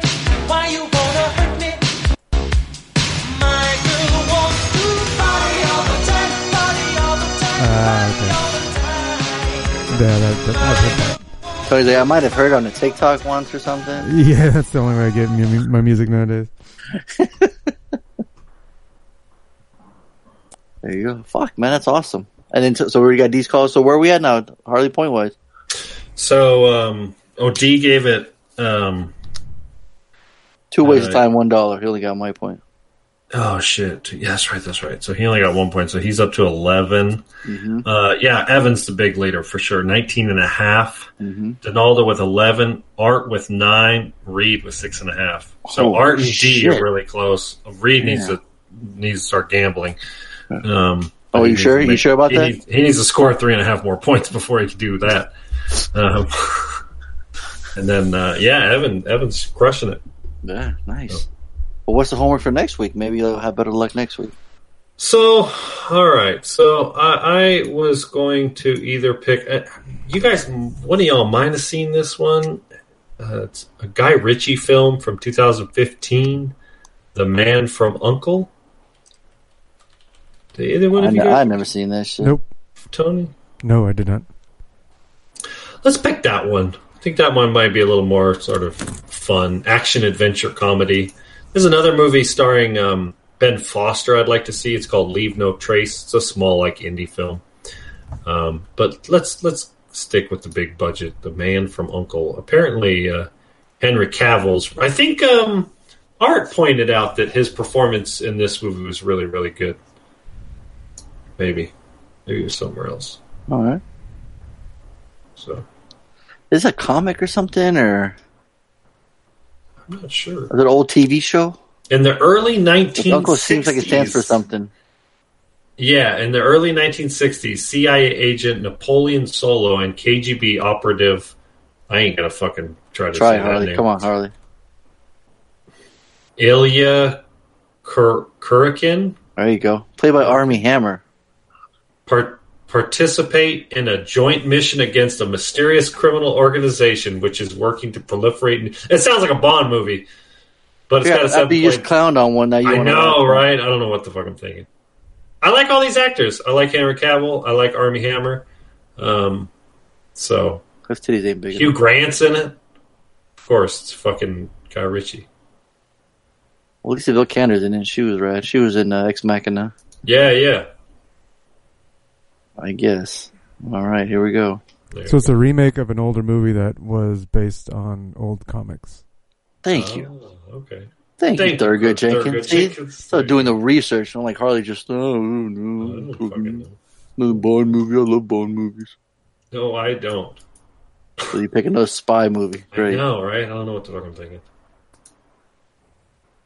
Oh, television series. Yeah, see, I knew it was something. And Uncle must stand for something because it's all abbreviated and shit. Yeah. That's 7.3. All right.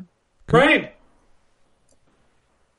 We'll see. We liked the last Guy Ritchie flick we just watched, The Gentleman. Remember? That was good. United Network Command for Law Enforcement. Whoa, say it again, Tony. United Network Command for Law Enforcement. Damn. That's forced. It's like when Agent Coulson's explaining the Avengers fucking their name, remember? The Shield. Security, Homeland, Intelligence, was it? We just go by SHIELD. It's a lot shorter. Remember what SHIELD stands for? Nope. No. You do or you don't? Nope. You're saying yes. They don't remember? I don't remember. Superhero something? Oh, there you go. No, Security, Homeland. I don't know. Intelligence something. Of you don't remember either. Development. I'm trying more than you, motherfucker. No, I don't care to. Oh, okay. So, Strategic Homeland That's Intervention it. Enforcement and Logistics Division. That's it. So, or we could go by SHIELD. Any hands with the card. That's it. There you go, Tony. You win. You get the points. All right. Cool. Put in my bank. There you go. All right. It's about that time again. Round two, fellas. Tony, what do we got going on tonight? Oh, shit. Yeah, I need to pull it up myself. It's time for Tornamento de Muerto! Where the bad boys perform an autopsy on your picks to determine the best on-screen death. Let's meet our contestants. Karoshi Kiwi. Adema Evan. Ordinary Collie. Drowning D. The girl from Ipanema goes walking and Suicide Scott. Let's open them up.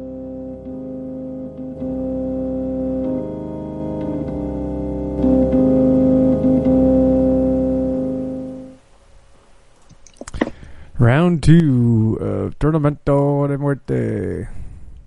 Do you guys get the link? Yep. I got Friday the 13th queued up. Yep. That's the first one. That's the first matchup. Scott's number 3 pick is Friday the 13th, 6. Against D's number 1 pick, Lord of the Rings, The Fellowship of the Ring. I might have actually watched this when Fonzo reviewed this movie recently. I'm missing, I'm sorry, I went on YouTube real quick, and I'm missing like the first tile, the first square for some reason. Anybody else missing the first square? First square? What the fuck are you talking about? Like when I go on the main homepage, like 1, 2, 3, 4, you know, there's like eight before I get to top news. For some reason, like I'm missing like the first, I usually have 4 you lined up, and for some reason, like one blank square. It's weird. Where? On YouTube, like the main page. On YouTube's main page. Yeah. Well, like the first one, like, I go to home, and like normally there's like 8. You know. Well, everybody's YouTube is different because everybody's home. But I've never had this first one missing. It's just weird. I just wondered if anybody else. No, my like first if something one changed or anything. My first one's not missing. I've got 12 on my screen. Okay. Yeah, I was just wondering. Yeah. That's weird. I'm trying to find Scott's fucking scene because he fucked up again and gave us a trailer. Oh. For Pieces? Yeah. Yeah. I got Friday the 13th, Jason Lives, bent backwards scene. Lower. Right. So for the first matchup, we're fine. Fonzo's just looking ahead. Oh, okay. Yeah. So what do you want to do? Well, we can start the first one. You guys are ready? Yeah. Who's counting down? You go, Tony. There we go. Here we go. In 3, 2, 1, click. I like the bad bad skin work. I'm gonna go find my daddy, the sheriff. Go back in that Little Miss Red Riding Hood? Look at that jacket. Go ahead. It's all. Everything's gonna be okay. Don't worry. I promise. Go lie down. There's a mass murder out there, but don't worry. I think we're dead meat. Real dead meat. Look at this. Is he sumo lifting that? Is that an official? Trying to figure it out. Did that get counted? Is that a CrossFit Games? Right. Can we get a rep check? Look at those earrings. God damn, those are some big ass earrings.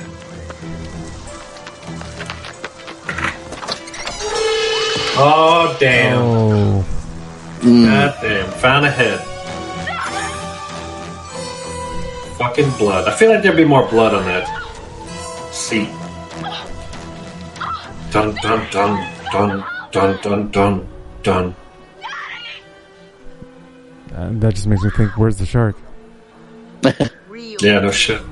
Real dead. So, what were you gonna be when you grew up? The hell? Uh-oh. Dun! I like the about face. Mm-hmm. This is the one that had the James Bond theme, too. Wow, that wasn't very smart. Oh, he's kicking him. They're trying to kick him down. Maybe. Not a bad idea. Yeah, see? Uh-oh. Taking it cool. Yeah. How about this? There you go. Damn. Fucked him up. Uh-oh. Oh. Whoa. Damn, son. The fuck just happened? Pulled him backwards. Spoiler alert. What the hell? I gotta watch that again. I gotta watch that again? I dude, it's just a blur. It just happens so quickly. It happens so quick, yeah. So dark, he just grabs him by his shoulders. Just...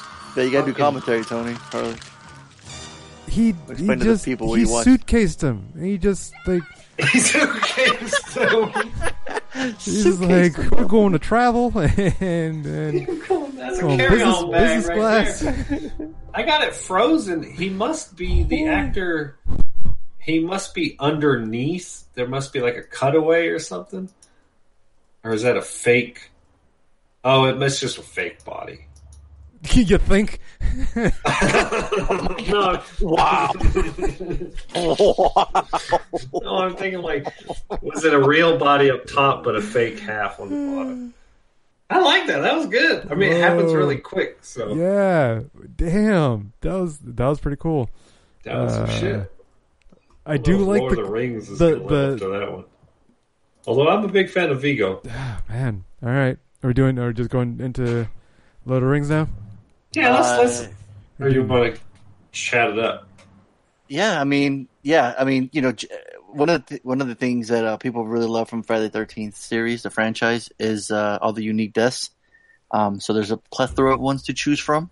Sure. So it's interesting. Scott chose this one, and you can see why, because your reaction, both of you guys' reaction, was phenomenal. Yeah, I'm sure Scott's excited. Damn. Like if you're listening to that and just heard that, you're like, it puts a big smile on your face. Right. That's exactly what we're kind of going for, you know. Right. And yeah, I think it worked. I think it worked for you guys. So I'm excited. I think. All right. So now I'm going to start logging some metrics, because there's a shock value in that. That was unexpected shit, and that matters. Absolutely. All right. Okay. So then. We talked about that one enough. We can move on to the next one. All right, here we go. In 3, 2, 1, click. All right. So we got Lord of the Rings, Fellowship of the Ring. Got the first one. Oh, damn, look at all the bodies. Already did bodies. Which one is it, D? Which one? Well, then you got Sean B with the biggest arrow on earth sticking out of his chest. Oh, shit. That's a 6-foot arrow. Well, remember, think about it. That's from the giant orc that shot him, remember? No, he'd fire the arrow all weird. He wouldn't use like the front of his hand. He used the back of it, remember? The twist of the wrist. I told you, motherfucker, I don't remember. I used to watch this one a lot. The only one that's negative about this one right now, right off the bat, I'm going to say, is that we know Sean Bean dies in every movie. Right. So including Goldeneye, by the way. The motherfucker dies in Goldeneye. See what I mean? I thought this is not a hardcore scene, because he is kind of redeeming himself right here, right? I mean, he kind of was trying to fuck him. Remember, he was trying to take Elijah Wood's ring? But he kind of redeemed himself. He joins them in battle. Hardly doesn't remember. They explain everything. I haven't seen the movie in like 20 years. Or maybe we should listen to him talk then. I keep thinking I want to watch the trilogy, the extended cut, one weekend. Literally just watch like 10 hours of Lord of the Rings. Just duct tape your eyes open. Just try to be like watching the books.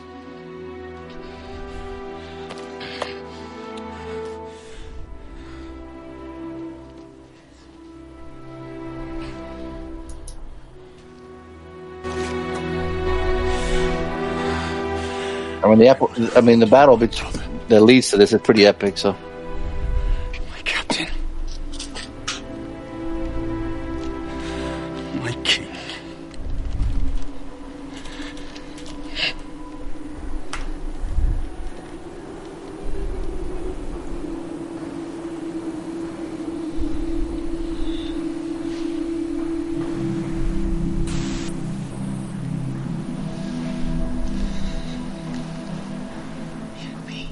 I feel like this scene doesn't have the context, you know? It's I was thinking of that too, like from the last round. It works if you watch the whole movie. Well, remember Last Samurai was kind of like this, right?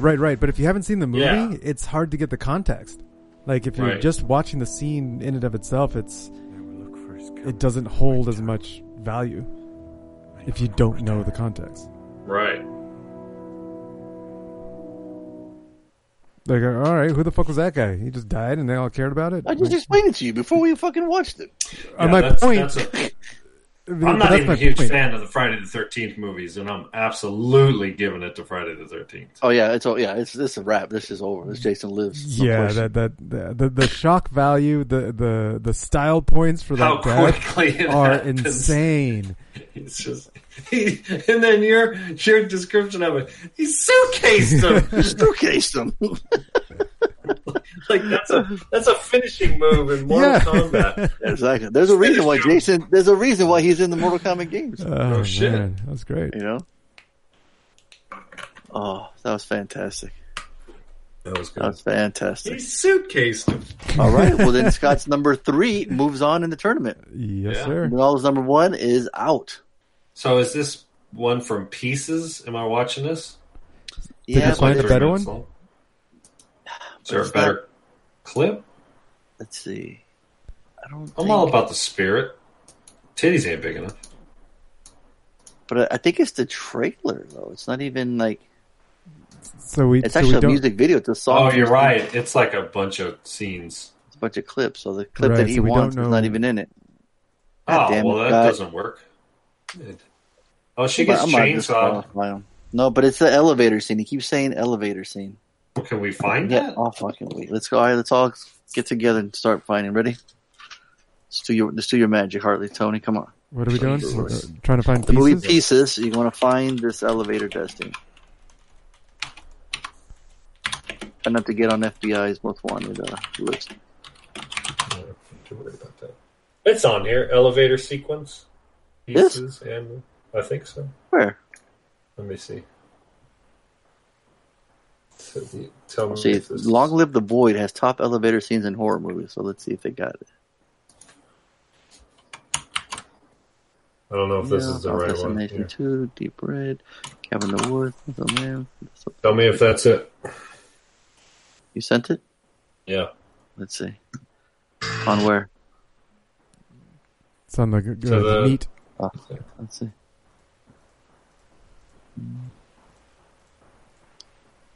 Oh shit! You might have found it. Let's see.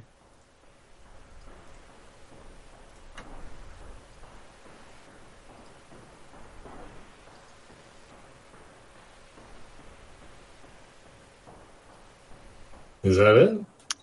Pieces, 1982. It must be it. Not the way Scott described it. I don't think. I'm trying not to watch it so that it can be fresh.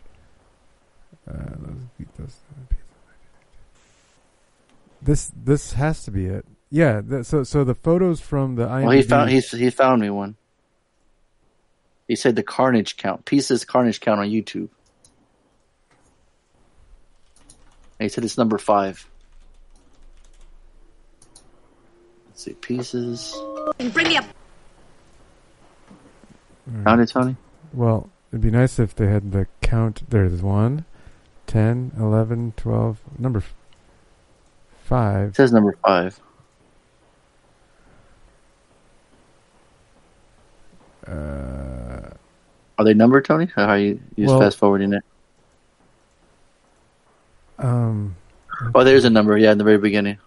Yeah, but this is like the whole Carnage count. What's going on? Oh, I clicked to a different movie. Okay, I see it. 1, 2, 3, 4, and then. Okay, yeah, here it is. Okay, so if you guys go to the. Like 1 minute mark? 105 mark. And the one that's Tony posted or the elevator sequence I did? Oh, no, not the one you got here. I got it. All right. I like the guy's outfit. It's creepy. Here, I got it. There it is. Oh, we put the same one? Yeah, but I put it at the count, at the timer, at 106. Okay. So it's right. You see a chainsaw like cutting into a wall. Yep. That's it. Okay, that's it. All right. So you guys ready? Yep. Oh, ready? Wait till Hardy gets to the link in. I got too far. Oh, that's good though. Are you there? You watching now? Yeah. Or I'm right at. I'm right at 106. All right. Go ahead. Ready? Play what you want. 3, 2, 1. Click. Okay. Today's. It's a good-looking chainsaw. Titties almost big enough. Not for long. Not for... Whoa! Oh! Ow! Yeah. That's okay. Effective. Whoa, that was quick and dirty. He says another one. He sent me another video. It says, pieces, Told good, kills. Bad flicks. No. That's it. It's done. It's over. That's what he submitted. And he can't go off and submitting 50 freaking episodes of scenes. No, it's only one. We can't pick from the it's favorites. The same scene, just longer. Oh. He says number 5 below, but it's missing the part where half of her is still is found still alive in the elevator. So it's like, that's what okay, so it's a longer version of the scene. Yeah. Okay. This one was chopped up for the count. Yeah. Yeah. Pieces, good. I know. Fucking who invited this guy? Fuck. That's the goddamn right fucking clips. He says good bad flicks, and he said from 829 to 849. Well, at least he did the research for us this time.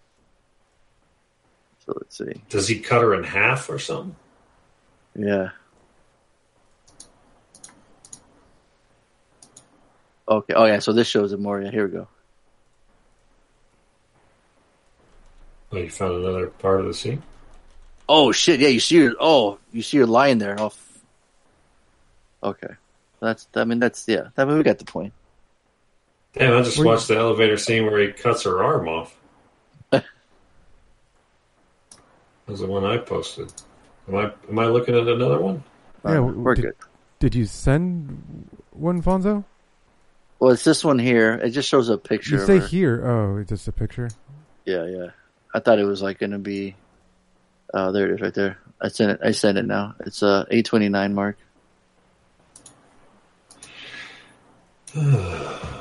It's funny because the movie has this like an ongoing theme about putting a puzzle together with naked chicks, and the Blu-ray came with a puzzle with a naked chick.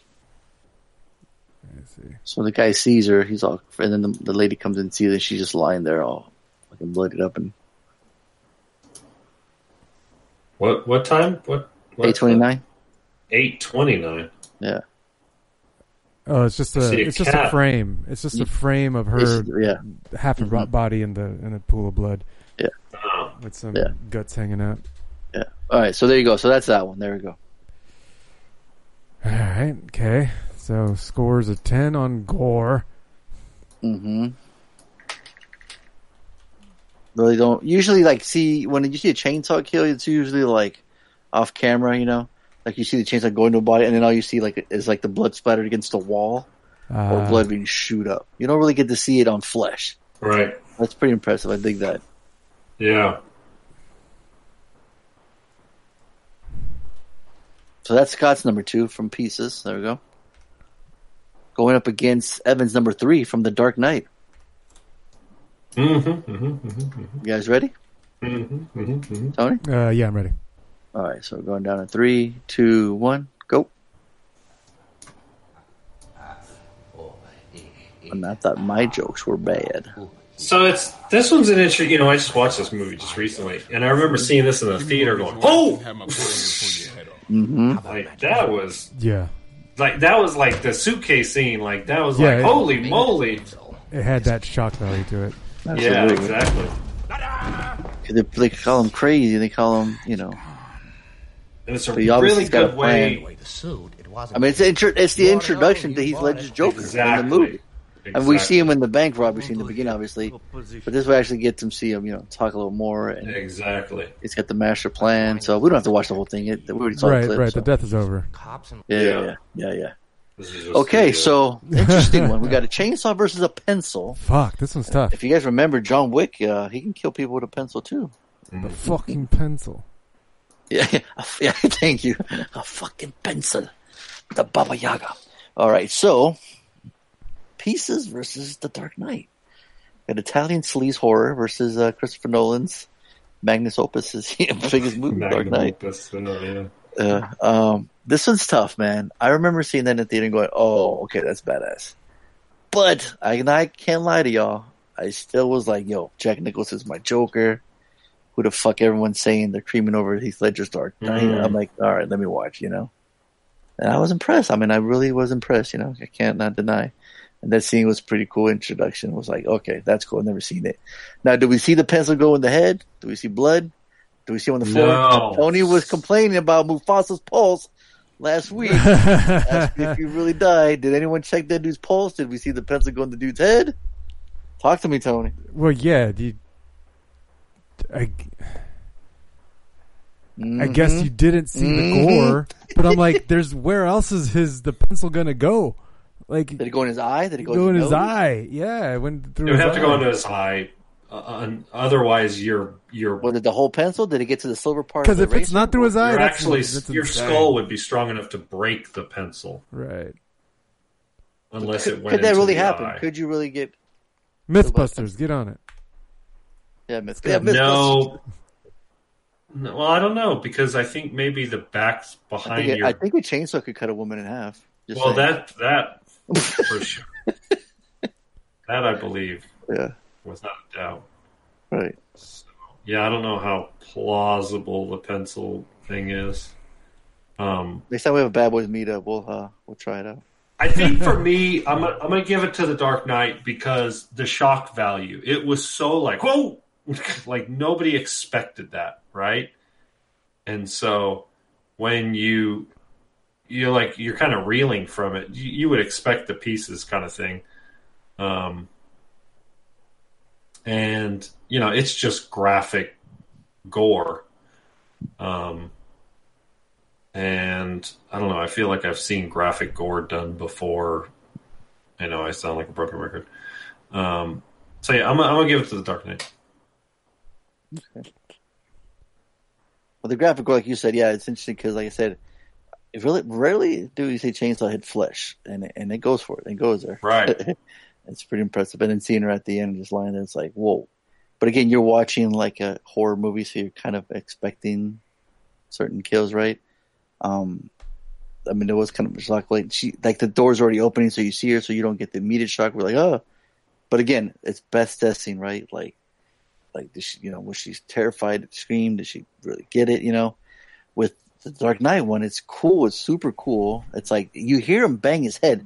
So that's how that pencil went straight to his dome, like right. You hear his head at the table. So that pencil, it went inside him, and it went inside and went out back with him. So, oh man, damn, this is tough. Now that I'm thinking about it, that whole pencil's in his whole head now. It's like it lodges in there. Right. He turned it into a pencil. One guy got suitcase. This guy got pencil holder. Like. Got pocket protected. Yeah. He went full on Scantron sheet number 2 pencil. He was gone. Oh man, I don't know. You got one. If you got one definite, Tony, go for it. If you can, it's pretty close. Damn. I wrote down some numbers. Yeah, let's go with your metrics, Tony. Let's hear it. Right. So Scott's number two with pieces and the chainsaw scene. I mean, it definitely has a shock value, but like you said, it's part of a horror movie. And the guy, his MO is using a chainsaw, so it's not really that shocking. Maybe, like you said, the seeing it on screen, because it's something that you don't normally see, adds to that shock value. But I gave it an 8 for shock value. In terms of the drama that it carries with it, it's kind of, she's expendable. I don't know the plot. I don't know the movie, but she seems like just another puzzle, a piece in the puzzle, right? Sure. So not really that big of a dramatic. Well, to be fair, Joker guy kills random thug number 6 or 7, right? But right, exactly. So with the Joker scene, the drama of that scene is this is him making a statement, introducing himself to the gang, and going, "You're gonna hear what I have to say." Like it carries something a lot bigger with it, other than the chainsaw scene. It's just another. Well, let me ask you this: What if his intro scene, when he chainsaws the dude in half instead of the pencil? Yeah, I mean, it might have the same effect. Probably not, because this is a group of guys with their nice suits, and they'll be like, "You got some blood on my suit." Now they're not going to listen to you. You know, yeah. He killed somebody and kept it clean. And nobody ends up like, all right, we can just get back to business, you know? You can't really do that with blood all over everybody. So that's true. I'd say he commanded more respect by making, you know, the pencil disappear. So that one, the Joker's won out by a lot. I think the shock value, it actually edged it out a little bit. Like Harley said, this isn't something that you'd expect in this movie. You know, right. You're watching a Batman movie, and now you just imagined a pencil burrowing its way through some guy's eyeball into the back of his head because you didn't see it on screen, but now you have to imagine it. You know, right. And there's never thought that you'd see that as opposed to a horror movie. Yeah, you expect to see some gore, and that's what's kind of cool about it too, is that it actually, I gave it a 0 on gore because it wasn't gory. Of course, yeah, there's no gore. So it's a PG-13 movie. I gave it a 10. Scott's number 2 pick and Pieces got a 10 for gore, but it got The Dark Knight got 0 for gore. So that's kind of like what's balancing it out. Like they're pretty damn close for style. Well, then real quick. Okay, then let me put in my vote then because you kind of convinced me. So I'm gonna go with Pieces because Jack Nicholson killed a man with a pen, and we saw it when the dude's neck. So we've seen Joker do this already. So that's my fucking vote because we've already seen that shit. Tim Burton did it first. Jack Nicholson did it first. So there. That's my vote. Cool. Sorry, you can vote whatever you want. Yeah, but I was just thinking. I was like, hey, you've already seen it. Right. Yeah, so for me... The pen is mightier than the sword. It's a little bit different. You know, he throws it like a dart. Yeah. You know? Yeah. And he was... yeah. I mean, he was making a statement. But I think it's implied that it's poisonous. Mm-hmm. Excess chemicals. yeah. So for this matchup, the Dark Knight gave it up to got 37 points, and the Pieces chainsaw scene got 31 points. So I'm giving it to Dark Knight. Yeah. All right. Cool. So at number 3, the Dark Knight moves ahead. Yeah, that was all tough. Right. Good job, guys. That was a good one. That was a really good one. Got chainsaw versus a pencil. Who would have thought? Somewhere John Wick's like, yeah. So here's another interesting one right here. Oh, want to set it up, Harley. So we're doing Avengers Endgame against Alien. Yes, sir. So, you ready? Yeah, hold on. Count us down, Harley. For Avengers Endgame, and 3, 2, 1, play. Bingo Show! Shout out to Bingo Show. Who's on the flying horse? This fucking guy. Valkyrie. I don't think I know who's on the flying force. Valkyrie? You don't remember Valkyrie? No. Thor? No. Alright. Alright, so... Yeah. Yeah, that's fun. Too much CG and screen. I'm already out of it. Well... What do you expect? Is this all one scene, or is this cut? Is this edited? Yeah, this is all fan edited, isn't it? Oh my God. Yeah, clearly.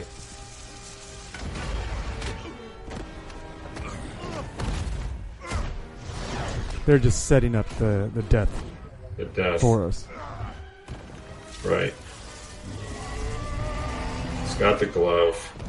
I've only watched this movie once. I haven't watched that movie, Miss America, whatever the fuck, Captain Marvel. He almost gets the glove off, but he doesn't.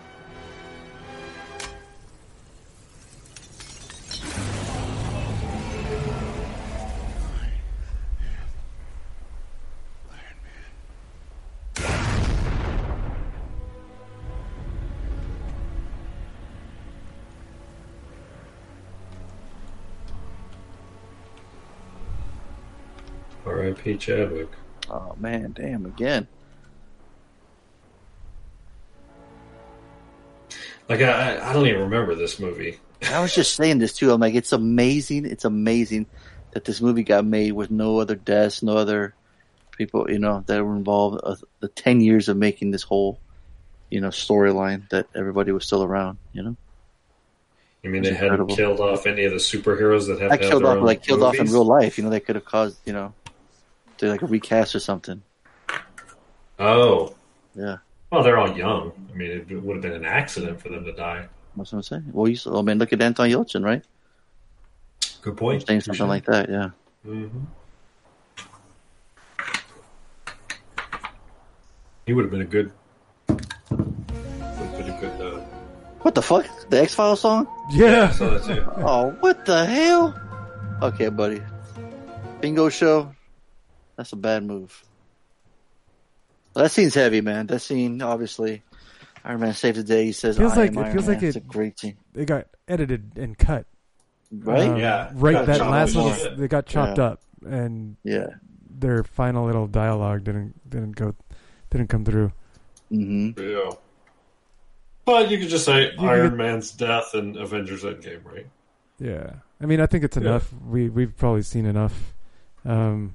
Well, I guess it depends if it's going to be really close. Might need to... We'll have to discuss it some more, yeah. Yeah. Right. But okay. So this one's kind of famous.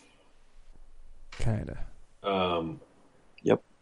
Yeah, so I haven't seen it in a couple of years, but yeah. I remember seeing parodied on Spaceballs. Yeah, it's been parodied a million times. Well, maybe not a million times, obviously, but it's been referenced. All right. So, you guys ready? Yeah, let's do it. Okay, 3, 2, 1, go. Yeah, man, the OG Alien. Yeah, what's the ship? The Nostradamus? No, I think so. Good call. Yep. Yeah. It's like he's drinking canned beer there. Like space truckers. It ain't PBR though. No shit. A good so time. He knows. He knows. He just looked at him. Mm. The android, right? The droid, right? Yeah. Tony, you noticed the kind of alien reference in Raised by Wolves. The androids have the same sort of like white, milky. Blood, like blood. Yeah. It's the same android is in the Aliens movies. Nice. The Wayland Industries. No. He's choking. Oh. Uh-oh. Yeah, Ficado. I met him. Oh, he knows what's up. Oh, shit. Hey, man, you all right? He's not doing well. What's wrong? Hey, man. I'll tell you what's wrong. Oh, you didn't do the Heimlich. You allergic to crustaceans? No shit. Shellfish allergies? Oh, no. This isn't good. Put that in his mouth so he doesn't bite his tongue off. Yeah, dude. Good call. They can't even keep it in his mouth. So the special... The the big thing in this is the look on the woman's face is not acting. Like, you got no idea. You're thinking, like, is he just going to throw up all over the place, right? Or he's just going to die. And then you see what? You see blood come on his chest. You're like, huh? And this came out in the 70s, bro. Remember that? 79. Ain't nobody seen shit like this. No way. You're like, what? Look at this. Look at that, dude. What the hell? There's your xenomorph. He's all shaking and shit. Look at his arm. Yeah. Looking at everybody. Oh, he takes he's ready to take that fucking fork and just kill him already. Look at him teeth. Whoa! Just look at the way he runs so fast out of there. I was expecting him saying, "Come on, my baby, come on, my daughter." Yeah, I hate that I had that image in my head. Me too, Tony. Tony, when he popped out, it's the first thing that popped in my head, and I hate myself for it. I hate that I have that in my head. I hate myself for it. I'm sorry I had to say it, Tony. I hate it. Yeah, no, someone had to because it was in most of our heads. Yeah, yeah. No, but it's effective. It's still fucking very effective. Like you said, the way it's shot, the way it's filmed, it's man, that's. Do you remember when you first saw it? What's that? Do you remember when you first saw that scene? Oh, dude, it was shocking. It was absolutely shocking. Yeah, I barely remember it. I was a kid. Yeah, but it was. I remember feeling shocked. I was like, "Oh shit!" Mm-hmm. Never seen that. And that sound it makes too, and it first breaks his chest too before it fully comes out. It just breaks the cavity first. It's like the smell, the sound effect. Yeah, for sure. It's just hardcore. But here's the thing too with Avengers. It's like a 10-year thing. You know, we've fallen in love with Robert Downey as Iron Man. He is Tony Stark from the very first Iron Man to the cameos in the Spider-Man movies to this, right? And out of all of them, he's the one that dies. It's just like. Tough, man. It's heavy. The drama, the emotion of that is huge. You know, like you said, it's the 25-year span or 26-movie span. This one's tough. Because it means a lot, even though it wasn't too unexpected. Like you kind of had the build-up. You know, with the whole Doctor Strange, like cueing him in, like there's only one, and it's like if you put the pieces together, you can kind of see it coming. But still, it hit us all, I'm sure. Oh man, you ain't ready for that blow though. You could be blocking all you want because you still you're still hoping. You're still hoping at the end. You're like, there's something someone can do. Like he's not really gonna die, right? Yeah. This is tough. This is fucking tough. It's tough. This is tough. What about you, Harley? Where you at? Are you kidding me? It's too easy. Hey, that chest bursting scene is one of the scariest scenes in film history. Like that, like the first time you saw that, 1979. Like it's one of the scariest movies. It is. It's absolute banana. The special effects holds up to this day, especially when they zoom in on the animatronics. The blood looks authentic. Everybody's reaction is it's going to be hard pressed to find something that's going to beat the chest bursting scene. I agree with you though, but like when I told Tony though, when I see him just sticking there and staring at everybody, I'm ready for him to grab a top hat and a cane and start dancing. Because we all watched. I can't help it, man. I can't. Yeah. It drives you crazy. I know it's not fair for the movie. I know, I get it, but like, dude, this came out in '79. It's well directed. Everyone acts their ass off, and it is fucking scary. But man, Avengers game, that shit hits different, yo. So yeah, it's definitely. So you got Alien. Yeah, without. I love that scene too, man. But the way I was crying man tears in Avengers Endgame, I gotta go with Avengers. Fuck. Sorry, Tony. Sorry, man. I need more metrics. It's close. You need more metrics, it's too dude. Fucking close. Take your time, man. Yeah, because they both explain. Yeah, please explain. Right. Like it's gonna come down to the weight of the death in relation to the story. Who was that guy? Some Joe Blow? Right. Who was he, Harley? Who was he? Pilot, do you even know his name?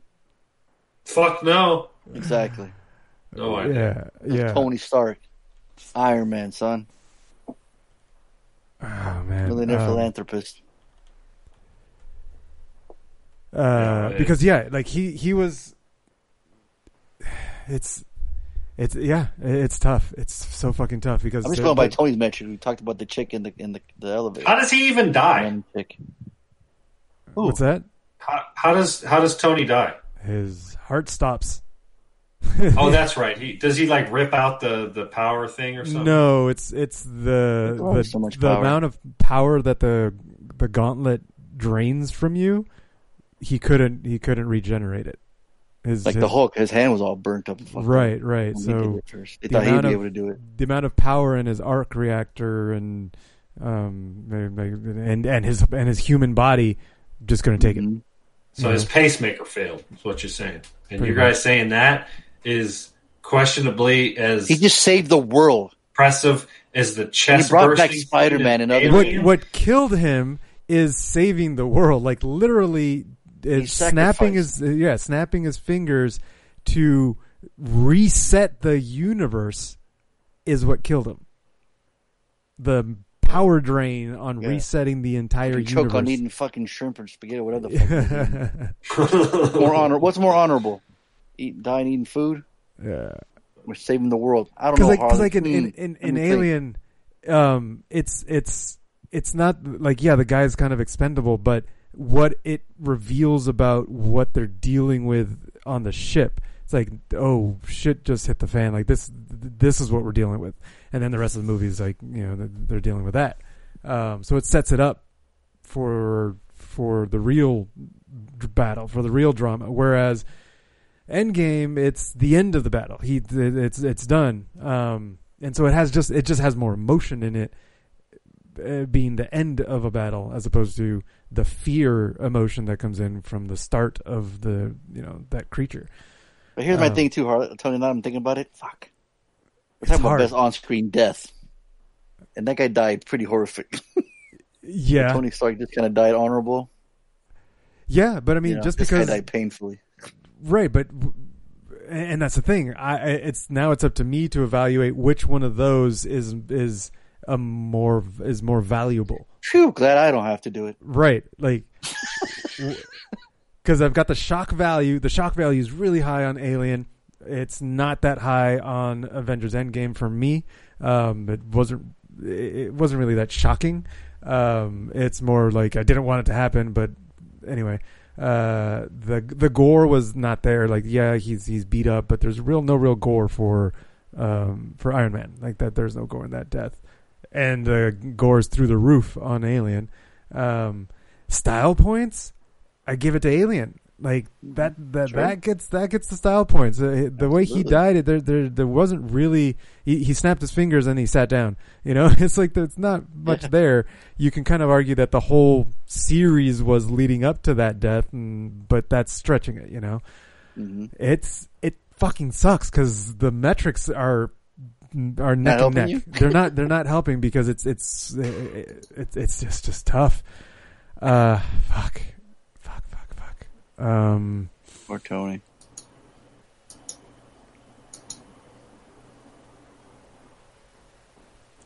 Yeah, I think.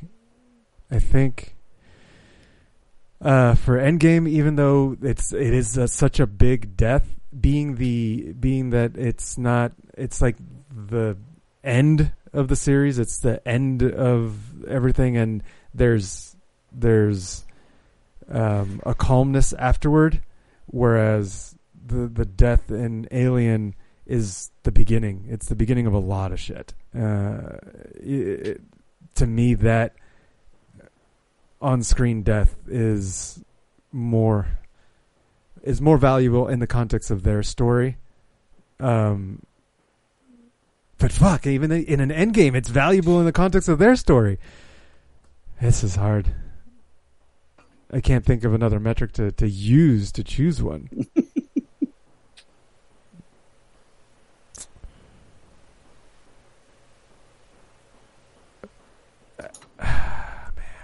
this is tough. You know what sucks too? Is that I just started playing Alien Isolation. Oh. So I'm right in there. I'm in the story. You're in the world, too. I'm in the world, yeah. Oh, man. Yeah. But I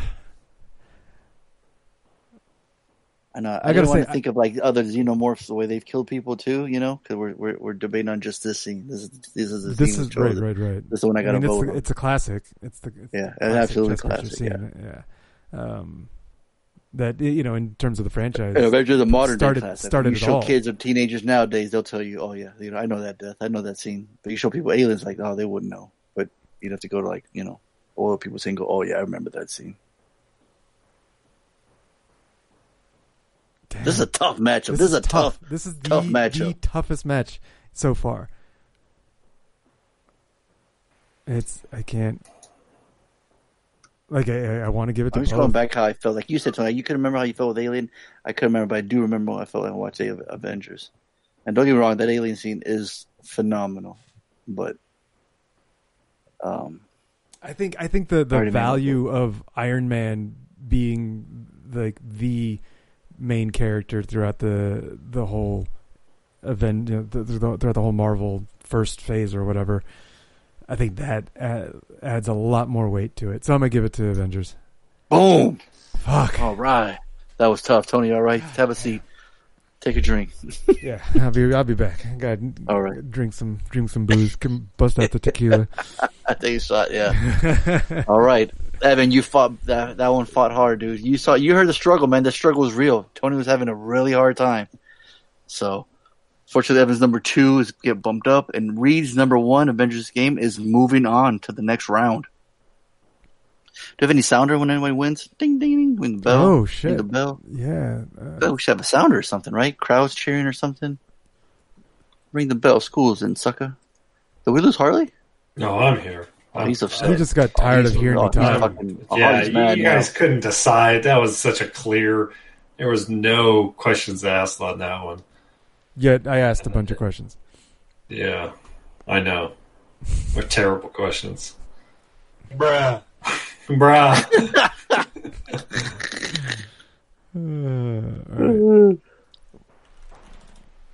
Where's the winner? So, winner, chicken dinner. Yeah. It's a chicken wing, chicken dinner. Whoa, what the hell? I don't know. Do it again. Want chicken dinner. Oh, that works perfect, Tony. Yeah. Go for it. Love the randomness. Yeah, congratulations. Let's try this again, Tony. So Scott's number 3 wins, moves us to the next round. Want chicken dinner. Evan's number 3, the Dark Knight, moves on to the next round.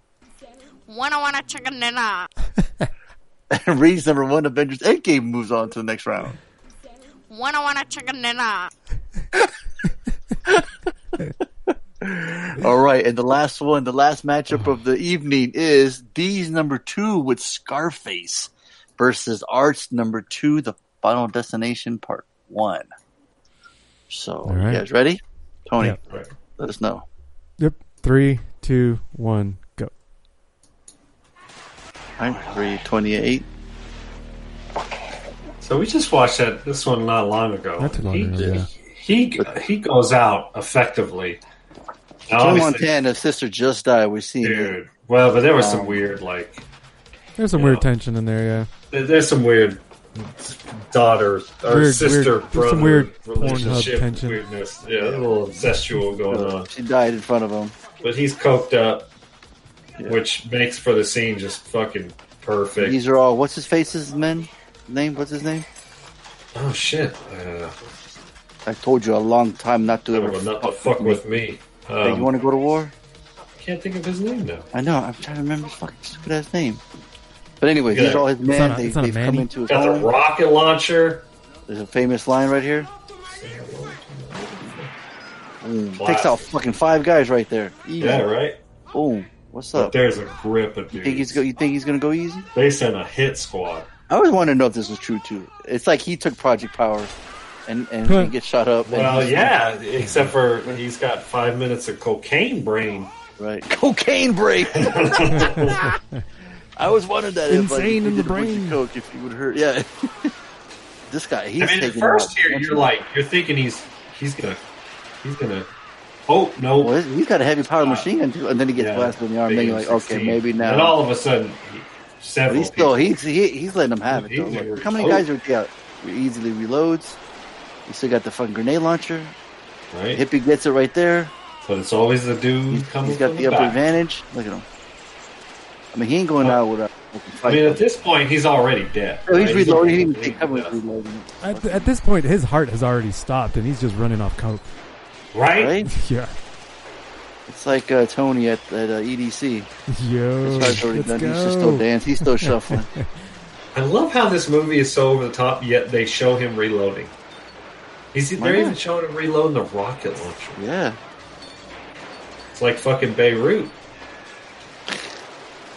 Boom. Oh, motherfucker.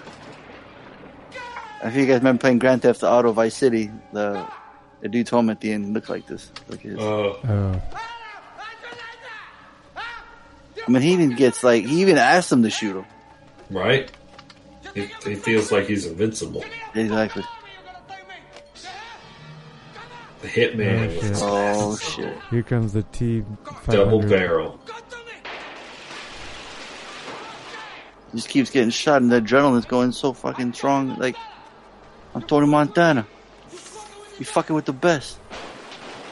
Oh, he drops the gun, though. So yeah, look at they're shooting at him. Right. He's still like, come on. Tony's still like, come on. Yeah, look at him. He's getting fucking shot up, and he's just like, jeez, like a little mosquito bite, some shit. Look at him. Right? He's coked out of his mind. Nobody shot him in the head, though. Double barrel. Boom. Fucking barrel. Bam. I like how the splash is blood. Yeah, he's bleeding like crazy. The first splash is blood red. The world is yours. Right. Iconic movie character. Iconic line. That's iconic. Iconic death scene for sure. Very, absolutely. Yeah. Absolutely. All right, so here we go. Arc number 2, Final Destination. Part 1, Todd's death. Ready, guys? Yeah. 3, 2, 1, go. I think he got killed by like floss or some shit. Fucking dude, he got a pimple. Oh, he got some. Oh, that's what's great about the Final Destination movies. Death creeps up slowly. Yeah. So he nicked himself. Because you think I know what's gonna happen. This guy happens, and then they always tease you like, no, happen. This happens. The scissor up the nose is gonna kill him. Yeah, you're like, no, he'll get electrocuted. Or you're like, oh no, then this happens. They always tease you with like the most easy one. Rocky Mountain High played on stereo. Why is the water blue? You're out for the toilet. Those titties are big enough. There you go. Finally, we got an award. We finally got one. We finally found one. Wanna chicken dinner? That's just hilarious. I like the closed captioning. Okay, you got it too. Okay, yeah. Ow, squeaks. It's a piece of paper. Now you rewatched all these movies. Yeah, how does the death hold up to all the other deaths in the franchise? This is pretty memorable. Does he have to keep teasing it though? Whoa! Yeah, watch. Yeah. Damn! Yeah. Suffocate himself. Look at the and then it's shampoo. Like it's shampoo. Yep. So you cannot get a grip. You can't. Yep. Yeah, you're just constantly slipping. Oh. And death just tightens it. Look at that. And then his eyes fill with blood. Mm-hmm. Man speaking indistinctly on radio, snoring. He can't even yell though. Look at it. He can't even yell help for help. He's just strangled so tight. How crazy is that? He's trying to yell for help from his dad. Look, this kid's slippery. It's just tighter on him. I feel like I could get my feet underneath me. You care? Those big ass fucking water skis of yours. Right. He's slipping all over the place. Oh, toes curl. See?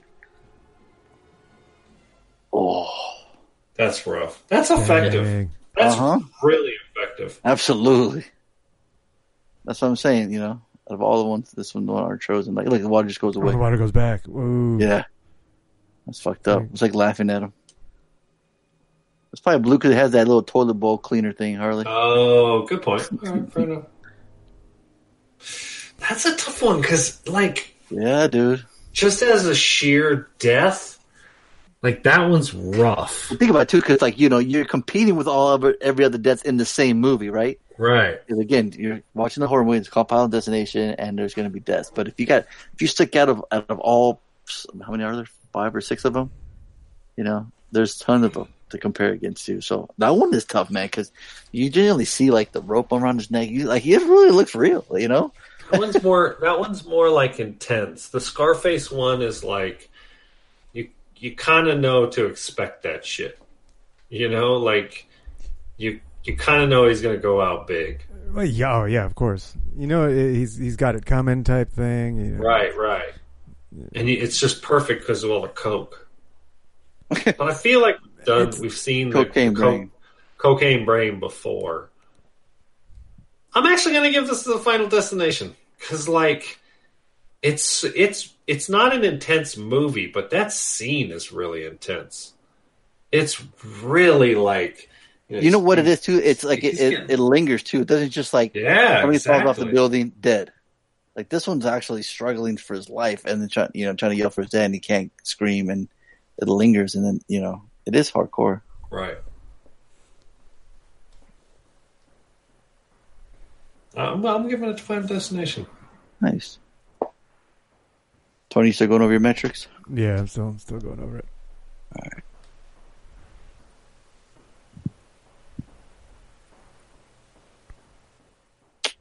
right. Let's see. Curious how Tony's voting on this one. I just feel like I'm missing something. There's a metric I'm missing.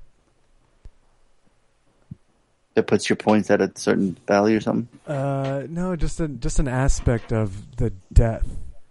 The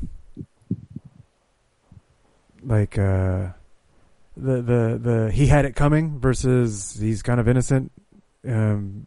Yeah. This guy was just fucking grooming himself, you know? Innocent bystander. What did he do for him to deserve this? He didn't, isn't that the Final Destination? They cheated death somehow? They cheated death, though. Death is coming for him, yes. Right. But did they cheat death? They didn't get on the airplane. Right. So they didn't cheat death by, like, taking advantage of somebody or hurting somebody. So they're still relatively innocent. You know, it's just death is an asshole. Whereas, Scarface, he was kind of an asshole, so he had it coming. So that aspect of it, the karma side of the death and how that plays into the value of the death, on the on-screen death. That's what I'm trying to figure out. Good point. Tony's guilty. Like, he deserves to go out like that. Yeah. Right? Yeah. That kid didn't deserve to go out like that. Yeah. Right. Well, so does that make... Right, so does that make that death more valuable on the screen? A little bit. Than the other? I think so. Right? It does feel like I'm going to go with Scarface just to have Tony break the tie again. It's fun to hear him sing.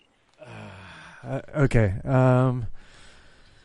Just go down. Because again, I impersonate Tony Scarface more than I would ever do this one. True. The style points, I give them both high marks. The weight just... It took him forever to fucking die. I think he weighed like 10 extra pounds just from all the bullets inside of him, at his death. So way stylish. And of course, the Final Destination, that's what they're known for. So it's like those points neck and neck, right? The gore, they're about the same. You see blood flying over on one and you see the blood just creeping into his eyes on the other. It's about even. The gravitas, the emotion, the drama, they're about the same for both. Like there's not really, there's maybe a little more emotion for Tony just because his sister just died, but not that much. That's where it's like it's kind of outweighed with the whole karma aspect, right? Sure. I think the shock value of Final Destination is what edges it over. Because that was completely unexpected. I didn't see it coming. The whole creeping water, keeping the tension going. Which way is he actually going to die? And then when it actually got wrapped up in the line, I think that's what won. So Final Destination for me. Art number two gets the. Nice. It gets. Whoa! Hey. I don't want a chicken dinner. Oh man! So to recap, Harley. Oh, and also because winners don't use drugs. There you go. How about that? That's right. That's right. Drug abuse resistance education, y'all. There, baby. Boom. So moving on to the next round. Scott's number 3, Friday the 13th, part 6. Jason Lives. Suitcasing motherfuckers. Suitcases, motherfuckers. Number 3 got Dark Knight. Get your Scantron sheet. School's in, sucker. Bring out your number 2 pencil out. And then we got Avengers number 1, Reed, going with I Am Iron Man. Bam, bam, bam, bam, bam. And then number... I would appeal that one if I could. I'm sorry, Reed, but... All right, there you go. And then Arch number 2, Final Destination 1, Todd's Death, is moving on to the next one. Great pick. Absolutely. Cool. Another great round. Real tough ones in this one. Right. This is what we love. Was this two more? Was this extra, Tony? Or did we do 4 last time? Like you did 3 last time. I did it on purpose. 3 last time, 4 this time. It's going to be 4 each time until the final round. Oh, okay. Yeah. And that's going to leave us all the way to October, or no? Yes. Yeah. Perfect. So yeah. So this round there was 7 games. 7 matchups. Mm-hmm. So I split it up into 3 and 4. Next round, there will be 4 matchups, and then there will be 2 matchups, and then the final matchup. Okay. Right on. Works cool. For me. The Tormento de Muerte continues on. This has been fun. This is really cool. I do. Yeah. And it seemed like, from the feedback from Rita, it seems to be enjoying it as well. So, yeah, we love discussing it. We love watching it. We're, especially my favorite stuff, the Friday the 13th reveal live on the podcast. That was great. That went really well. So, guess that's kind of what you want, right? You want to see. So right. The commentary is great. You're hearing the live reactions from people the first time, especially if they haven't seen it. So it's great. It really works well. So cool. Can't wait to look forward to the next ones for next week. And got the next homework already. The Man from Uncle. And, weekends. I'll go real quick. I did Saturday, did the movie screening. Tomorrow we're getting our yard done. I'm pretty excited. I'm a fucking old man now where I get excited about yard work. Getting done, and not by me, by some men. We're paying, guys to put some easy turf, finally clean up. I'm tired of HOH trying to find us. So, you know what? Fix the roof. Now we're fixing the yard. Should have taken the front yard or the backyard? The front yard. Oh, the backyard. That's a whole nother story. I was going to say. Yeah. Oh, the HOA can't be complaining about your backyard. Yeah. Oh, they would if they could see it. Front yard's getting some work done now, so that'll be cool. It's exciting. And what else did we do? Let's see. Oh, yeah, Saturday. We're dog sitting on my mother-in-law's dog. And then we got a little duck pond right here by our house, but it's a cool little hiking. You can either go up this huge hill, or you can go down like this little cool foresty area with like trees and stuff. Got a little wooden bridge with like a little water running by. Not too much water. It's just kind of yucky, muck, swamp looking type water. But when it was raining a lot, there was a lot of water there, which was kind of cool. But it was just fun. Like the dog, the lady's like about 15, 16. This dog's old, but he was like a puppy, man. He was like having a good old time. He had this like pep in the step and was like running. And Crew was holding Cholula, and she's always excited to get out. So that was just fun to get outside. We went like around 4:35, so it wasn't too hot. And the sun, there was a little shade. And we were kind of like, we're outside. Do we wear masks? Do we not? And other people that were there weren't wearing. Some people were, some people weren't. So I'm like, oh, man, I hope they don't frown upon us. But if we're outside, we should be okay, right? I don't know. And everyone kind of, when we walk in, we're kind of separating. So I don't know. We'll see. But and there's like 4 houses already decorated for Halloween, which is crazy. It's like, fuck, you motherfuckers aren't fucking around. I wanted to get my yard done first before I can start putting shit out. But I just can't believe it. Yeah, people are already putting their lights up. It's crazy. So I guess, I don't know about Halloween itself if it's going to go down, but we're going to party. It's on Saturday. So you know what Massey had this idea. Yeah. She was like, because we're like, I was like, you ain't going fucking trick or treating. I don't know what the fuck you're talking about. She's like, this year Halloween fell on a weekend. She was like, no shit. She was like, I could wear a gas mask. And I was like, actually, I'd be okay with that. Like, it has been too, you know, like a zombie apocalypse. You're wearing just a fuck. And we actually have one. Chris has left over from prepper. Like, it's a real gas mask. So I was like, shit. All right. Well, it's funny you say that because you know what the crew wants to be? Huh? The plague doctor. Oh, yes. Awesome. That's badass. So, right? Yeah. So it's kind of fitting, you know. I'm looking at the costume they have when it's Spirit. It's pretty badass. So I see it's kind of funny. So even if he doesn't, if we can't go out, I mean, I'll buy a bag of candy for all of them. I don't care, you know. If we can't go trick or treating, but it's just fun to dress up and hang out. Watch so that's outside. What you do. You take your own bag of candy, and they go up to houses with their gas mask, say trick or treat, but then you put the candy in their own bag, so that way they're not exchanging candy with other people. We just want to walk into the neighborhood thing, Yeah. Somebody said, my neighbor said there was like a chute somebody made from like their window or from like the roof or from like a certain room, and they would throw the candy down the chute like a little pipe or something all the way to their bag, so they need social distance, you know. Yeah, but that's still what it is. That's still the candy itself, like, you know. Yeah, I want a t-shirt. I want a t-shirt cannon kind of thing. Shoot candy in the air, thump, thump, and just have them go. There you go. You know. I mean, what do you do? Do you hand them wipes before they use hand sanitizer, and then they get the candy? Like, it's in a wrapper, right? Right, but someone's still got to touch the wrapper. Right. Yeah, so it's like you got to be wearing gloves. Like you got to have them go. Go here. Gloves. There's the bowl. Like, go grab what you want. Yeah, it's tough. I know it is tough. You don't want. Everything's a risk. You know, it's like how do you minimize the risk without sacrificing mental health of the normalcy. Right. Yeah, it's tough. Well, as Benjamin Brett says in Blood In, Blood Out, hey, life's a risk, Amara. Right, Marchiarchi, Harley? Right. I have a Marchiarchi band. Marchiarchi, baby. It'd be awesome. Yeah, so that was my weekend. Oh, I kind of already kind of mentioned my weekend with the Laney's tattoo. That's pretty much what we did on Saturday. Is that in Temecula getting it done? No, that's down in 454 in Encinitas. Oh, okay. Yeah, we drove down. Yeah, we drove down. I went and hung out with... Well, you guys stayed out here all day then. Yeah, we were down there pretty much all day. And then I went and hung out with Ryan a little bit. Right on. And then we had Panda afterwards. Did you bring him a stereo?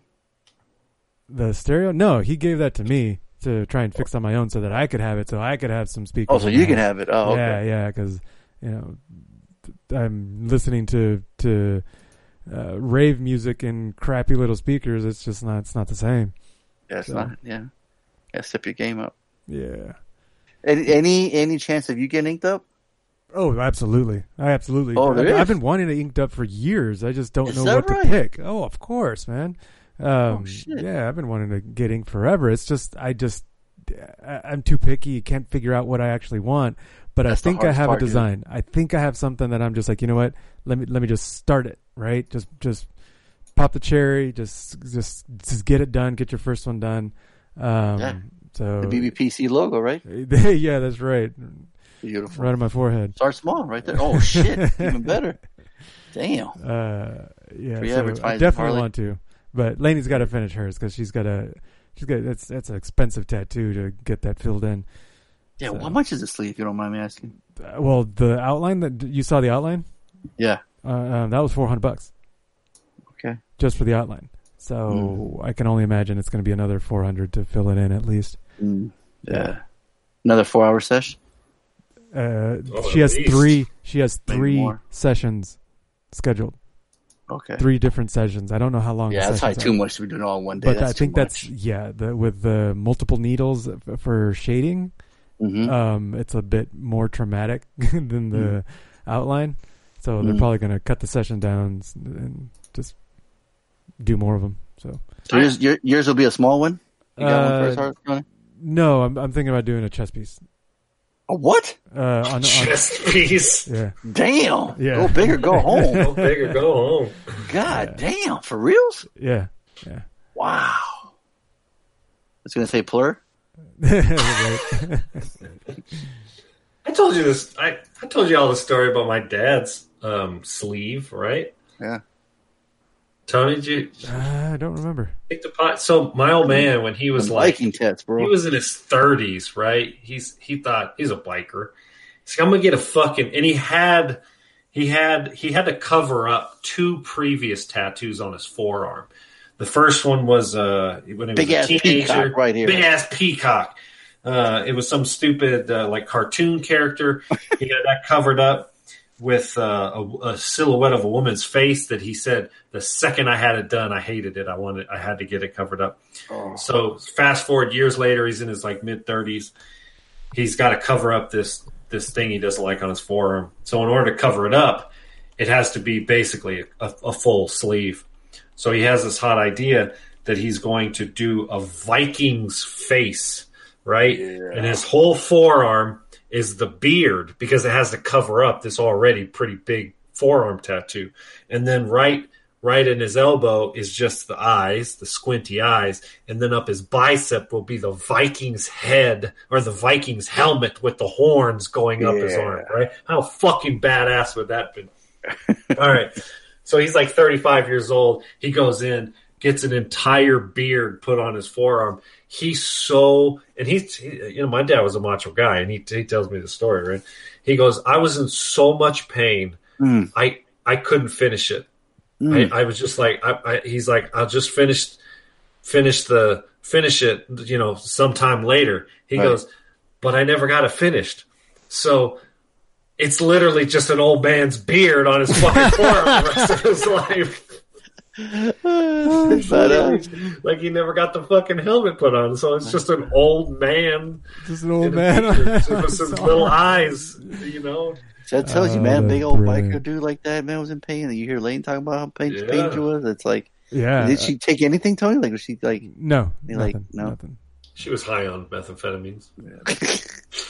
Right. Nothing out of the ordinary. Nothing outside of our normal schedule. Nothing different than our normal routine. Yeah, exactly. Dang. How's she doing now? She was okay today. It's like swollen. It's all red, but it's all wrapped up, I assume. No, she was able to take it off 24 hours later. So it was wrapped most of today, and then they took it off today, like around 4 o'clock. So. Okay. Yeah. I mean, it's all that. Yeah. I'm 40 years old. I will not be getting a tattoo in my time soon, like, before my death. I mean, it's all good. I don't care. I mean, shit. Where was I? I was just thinking. It's like it's an entire generation. Everybody our age is inked up. The fact that I'm not inked up, or the fact that you're not inked up, we are in the minority. You know? Yeah, no shit. So yeah, that's it. Nothing else. Why you, Harley? So we the weather was nice, so we were kind of like trying to hang out outside. We're supposed to go camping next weekend. Be back for the podcast on Sunday night. What did we do yesterday? Oh, I went for a nice motorcycle ride yesterday. That was good. Actually, I took two motorcycles out yesterday because one wasn't enough. And then today, we went to Chris's work, the college, but we met our friends, and we just brought like lawn chairs, and we set up in like the big grass like field, and then we just set our chairs up like 10 feet apart from each other. Cool. We wore masks.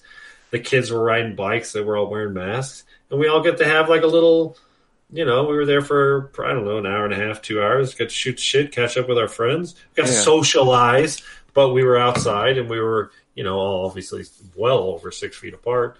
And, it was great. I thought it was a great opportunity to, you know, finally we've been socially isolating so strictly, and we're trying to figure out how can we see our friends, and they all work at the schools, you know. So it's like, we were thinking like we could have them over, but then people got to use the bathroom. You're sharing food, shit like that, you know. So this was a little bit easier. It was a lot easier. So, that was cool. Finally got to do some socializing with some, you know, our closest friends up here.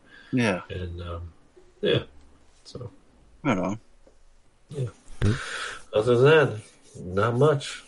Getting ready for work tomorrow. There you go. Groundhog Day.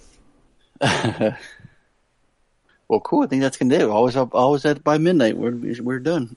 Yeah, nice. There you go. Episode 521 of the Bad Boys podcast. We just randomly ran through all things movies. Again, everyone, thanks for picking all those movies we got to decide on the tournament. Really appreciate it. Appreciate all the feedback. Appreciate you guys listening. Really appreciate it. We love doing this. How much you guys gotta love. Keep listening. I love the calls. Love the accents. Like I said, you guys made the show 10 times better by joining us. So really, really appreciate it.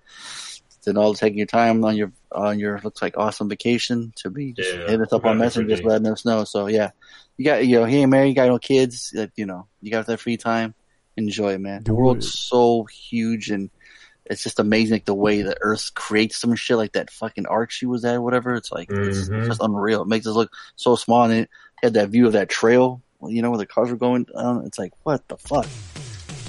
It's just it's amazing. So, I'm glad he's got a friend like Josh that can, take him with him, because it seems like that dude's got everything. I'm sure Donald just brought a fucking backpack for clothes and that's it. He's over here hiking in sandals. So I'm like, what are you doing? I was like, well, I think I saw this fool hiking in sandals. I'm like, I'm like, come on, man. Get some shoes before you go out there. Oh, man. But yeah, it looks like he's having a good time. So awesome. Just come back with your arm intact. BBPC, we just randomly ran to all things movies. So when your boy Fawn said we ride together. Gnarly, we die together. MCP, Bad Boys.